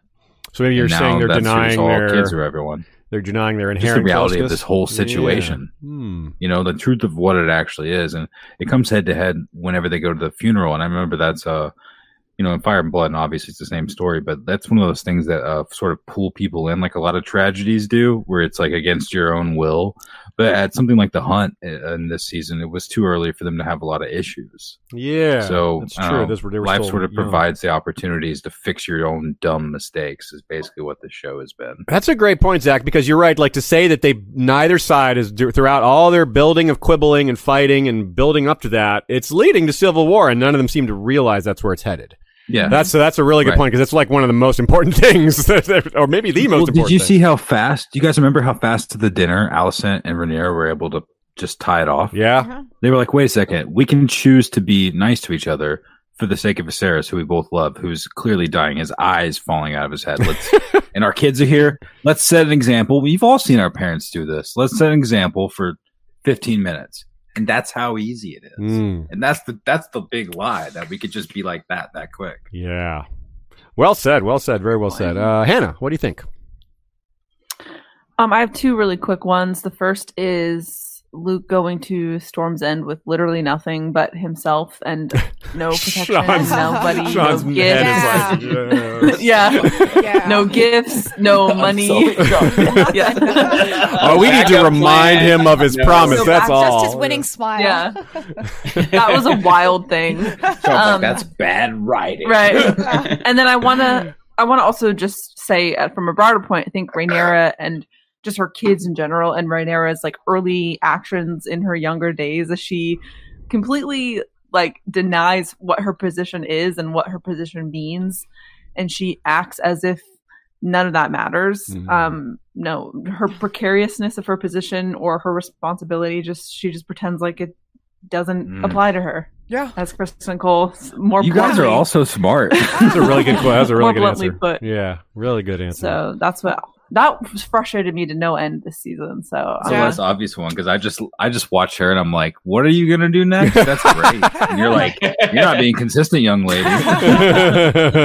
No, I completely agree with you, Hannah, on both of those points. Those, those might have been my, either one of those might have been my answers. Um, and the, especially because the, the Luke plays into the Rhaenyra's denial over the Exactly, succession thing. yeah. Where it is like she has just sort of just gaslit herself and is trying to do it to her sons and like she's really committed, but like there is that moment where she like is talking to Luke and she's like, Oh, Lord Boros will be happy to welcome you. you you've got Baratheon blood through your grandmother. I'm like, no, you don't. Like, so, like you really don't, and he knows that. yeah, and that really bothered me because like I get that she's like I can't speak the truth anywhere. There, anyone can be listening, whatever. But like that is really messed up. To gaslight your children into trying to believe something like that is psychologically so so messed up to do. It is, like I right. get why she's doing it, ab- like absolutely, but like come on, be real with your kids for one one time. Be real with them. One time, one time. Uh, Okay, I'm listening. I will tell Strike other things. I get Yeah, it. don't lie to They're Strike. taking this so Don't personally right dog. now. Just like okay. I'll say Otto and his projecting of what kind of ruler certain people be. Sean, you sort of touched on this. How he's just like he's very convenient with who he thinks should be the heir, and it's very like based on who he thinks should be the heir. The laws are very malleable based on like what the situation is. It always seems to be his pick. Like first he's like, oh, Daemon would be as bad as Maegor, and then it's like, well. Otto, like Aegon looks like he might be as bad as Maegor, or or some different kind of Maegor, maybe like less violent but more abusive towards women, which could be just as bad. He could have bastards, which could be worse for the succession. Although to be, f- I I feel like there's a certain element where Otto and Alicent or whatever people, some people who are worried about Maegor, Maegor are, are because of his anti-faith stance. Ah, yes, that I would too. say that's a, a, a maybe a difference, a, Fair a point, key fair point. difference that they would see. The High Tower I've wanted to say this specifically. I, I've wanted to say this a couple times. I'm not so sure that Otto or even Alicent are really in denial about what kind of king Aegon might be. I think I, th- I think it's at least possible that they know, but I think they're in denial about something else, which is their ability to control him. That's I fair. That's fair. Yeah, you might be right. There'll be that. this this this bad seed or whatever, but we'll make sure that X Y Z gets done. And I think that's where they're in denial about what if he stands up to you in court? Yeah. What if he says no, do do this, or even if he goes behind your back? Eh, You know, if you make some public decree and he's not bold enough to challenge you there.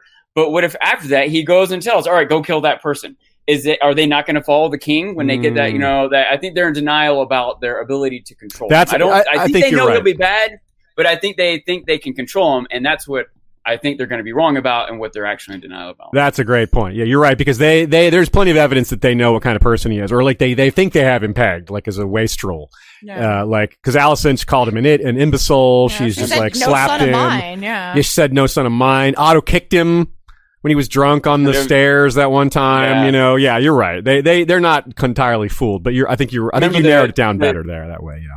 the Eric Otto conversation too, and it's like, look, man, he tells me to stay here and then leaves me. Like, can't What am I subvert his supposed to authority. do? And, and Otto's like, ah. okay, yeah, It's I like, get it, yeah, yeah. What are you supposed to do? I get. You're right. I don't know what I would do either. so yeah, there's a lot of good examples of that. That's a that's a that's a w- very well said. This this might have been my favorite set of answers of the whole one. I was hoping this would be a good one to talk about last, and and I was not disappointed. Uh-huh. Well done, y'all. So I think that about does it. I think we have done a lot of great coverage today. I think this was fun to review a lot of our favorite moments of the season. It's not just about what was favorite because it it, it touched on a lot of things that we wanted to talk about, things maybe we didn't say earlier in the season. And we got to tie a lot of things together, connecting things from episode one all the way to 10 rather than looking them at one episode at a time. So that is very cool. Yeah, it was very fitting to have Game of Owns on for the episode where we're just sharing all of our owns. Is that right? Yeah, these were kind of like season, owns. baby. Yep. Send in your owns now. you guys got a lot of owns this season, huh? It was it was probably fun to have this great quantity return to the to the fandom. Yeah, Yeah, every week I was like, "Oh, there's the Game of Owns tweet with all these replies," and everyone. I know. oh, nice. we took over everyone's Twitter thread for a little while. Sorry. It Can you was believe great. it's been how many years since it's happened? Because we've done it again. I know. 2019. Can you guys believe that we're on another set of years? Yeah. We survived a pandemic in the middle of That's true. season. Yeah. That's true. it happened. We got there, y'all. Shay, you were at you were at my house when the pandemic happened. That's Yeah, how I know. doing this. Wow, that's right. That was like at the end of everything, like years ago. empty Times Square. You got to see. It was probably one of Yeah, the I was there. It was it was it was whatever March 13th or whatever it was, 2020. I was visiting Right. Zach and Literally Hannah, right and when was- it happened. Yeah, it was weird, uh, very strange. We recorded a podcast episode. where We were like joking about the pandemic stuff and quarantine We stuff. were. We And were. Little We were. did we know they're like cut to two years plus later. I would still be dealing with it. Yeah. We thought it was. Uh, we did not know. We had no. Jokes on us. Yeah, the joke was on us. We were, we were trying to choose between COVID is coming or a dream of quarantine. We're like, which one's better? It's not so funny now, is it? Hey, yeah, it kind of still. It is. absolutely wasn't. no, especially right after it happened. Like right after it started, we're like, oh shit. no. Well, yes. Thank you very much, Game of Owns. Thank you, Hannah. Thank you, Zach, and uh, thank you, Strike, wherever you are back there. He's somewhere back Thank there. you, right? Sean. and thank you, He's Sean. back in New York. He's still at my house. Oh, he, he Oh, stayed in New York. Okay. duh. Well, thank you anyway, Strike. He's listen. He'll listen later. He's got his headphones. Yeah, he's got those. yeah, he's God using my old. AirPods. I got the new ones. Are you going to be in DC tomorrow still, Zach? Or are you just there today? Uh, just in the morning. Yeah. Oh, okay, I just I'm gonna be a in book? DC What are you tomorrow. That's where I'll be. Oh yeah. Just randomly, Holy crap. Hit us that's where. I'm flying in. I'll be there at noon tomorrow. If you stick around, we could meet up and get lunch. Whoa. I don't know. Anyways, we'll talk. How are you getting to New York? How cool. Okay, cool. and little conversations like this remind us of how great this community is and how the show unites us and, and helps bring us back together. Uh, I mean, it's not like we don't hang out off season, but it certainly gives us more to do Zach in has season. spent weeks in our house. yes. That's true. Uh, yeah. yeah. Without sunlight. you got to keep that base- basement sunless. That's the way to be. Yes, it's like the black cells, but the comfortable version. Yeah, we keep Zach in the black cells. Yeah. the Zach cells. Yeah, you know Zach for cells, sure. yeah. yeah, they'd rename them.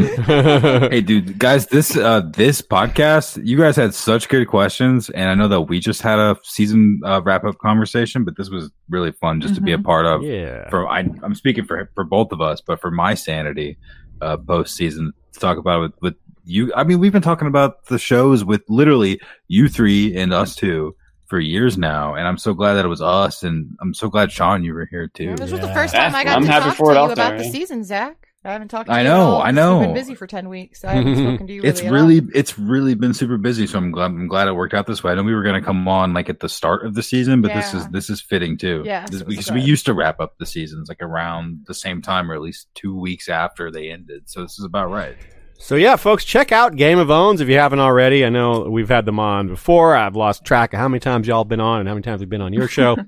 Plenty is the answer, and th- more to come is the other answer. Has Sean been on? I have. have? Okay, I'll just double checking. Yeah. I just Oh, yeah. Yeah. right. Okay, cool. All the connections have been made in different directions. Yes. And more will be coming. Of course, we have our spoiler review next Monday. We'll be adjusting our schedule for the off season. Keep keep uh, an eye on that. We'll, our social media will be describing that. We'll probably put up some things for vote on Patreon as far as what the schedule will be going forward. Feel free to drop us a review if you've enjoyed us all season. Let us know what you thought. Um, let other people know that way. It helps uh, spread the word a bit. If you feel like signing up to be a subscriber, you can do that on Patreon. You can do that through Spotify. You can go to our website. There's a lot of different ways to contribute that way. You can also find direct links to a lot of our other episodes, our back catalog, scripted or otherwise. And of course, we'll keep the content coming, both House of the Dragon related and book oriented. Plenty more to come. This is just the end of a phase, not anything like an ending. You know how it goes, folks. This is forever. This is a forever fandom, and the future is bright.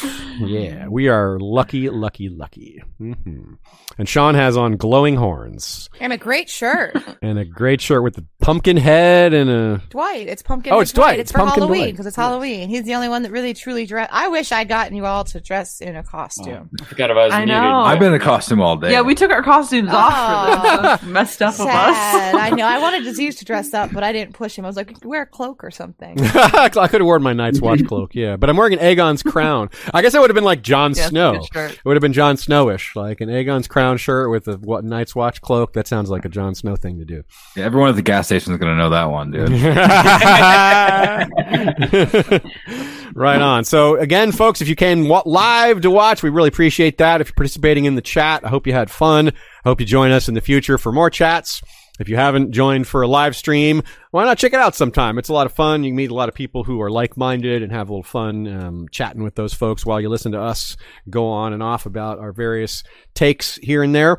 Thank you to Michael Klarfeld for the maps and the regular video intro. Thank you to Brand the Builder, Brand Winslow for our House of the Dragon video intro and music. He did them both. Like the real uh, House of the Dragon intro for the show, he's going to be modifying his. So next season you'll see a changed version of it. I'm That'll be pretty cool. excited because Brandon is going to be here in about 15 days, two weeks. He's going to be staying with us Yeah. um, for part of the year. He normally lives in Puerto Rico, but um, he kind of wants to. He's he's from Georgia, so he kind of wants to live in the Atlanta area. And we really hit it off when we met him at Ice and Fire Con, and I've been enjoying working with him creatively, and I'm excited about this intro thing. So I'm pretty pumped. So yes, Yeah. we will have Brandon as a roommate, replacing Sean, who used to live with us. Now he'll be in a different room. the how the history of Westeros Castle has had some interesting stints of different people staying here. It's not really a castle either, but I can call it that Pretty big. because I Kinda, to choose me it is. Yeah, yeah, it's- I it's it's, a castle. big. It is pretty like, big. Biggest Yeah, house we I've live in ever lived apartments. yeah. We don't have any battlements or, or siege towers or or, or Listen, man, Dungeon. You're, You have Well, a steep we kinda a driveway. Yeah. steep driveway. Your your, your house is made for battlements. Yeah. Yeah. Literally. Uh, you have to go downhill to attack the house instead of up. Usually, you want to make it okay. That's what I'm saying. it's tough to get to. They can't take their wagons down it easily. You, know, you got a choke point built in. Plus, we have cats. Fodder to arrows down there. We have cat so- defenders too. you know. Spikes. Oh yeah. Spikes. Come on. Oil slick spikes. We'll talk about it later. I have a good idea. Uh, okay, folks, that's it for today. We will see you next week with Learned Hands for the spoiler filled wrap and look ahead. There'll be a lot of uh, looking ahead. There'll be at least as much, if not more, looking ahead than there was looking back. Because we did a lot of looking back today. Yeah. There isn't as much spoiler looking back to do. but there's we so have a few things. spoilery topics I'm dying to talk There about. are a lot, yes, and we've been collecting more just this week, like things that we didn't notice, people noticing things, and yeah, we're excited for that. We're very excited to tie in some book stuff, and you'll see, folks, next Monday. Uh, until then, you know what to do. Valar rewatch us and Valar reread us. Lyonel Strong for life.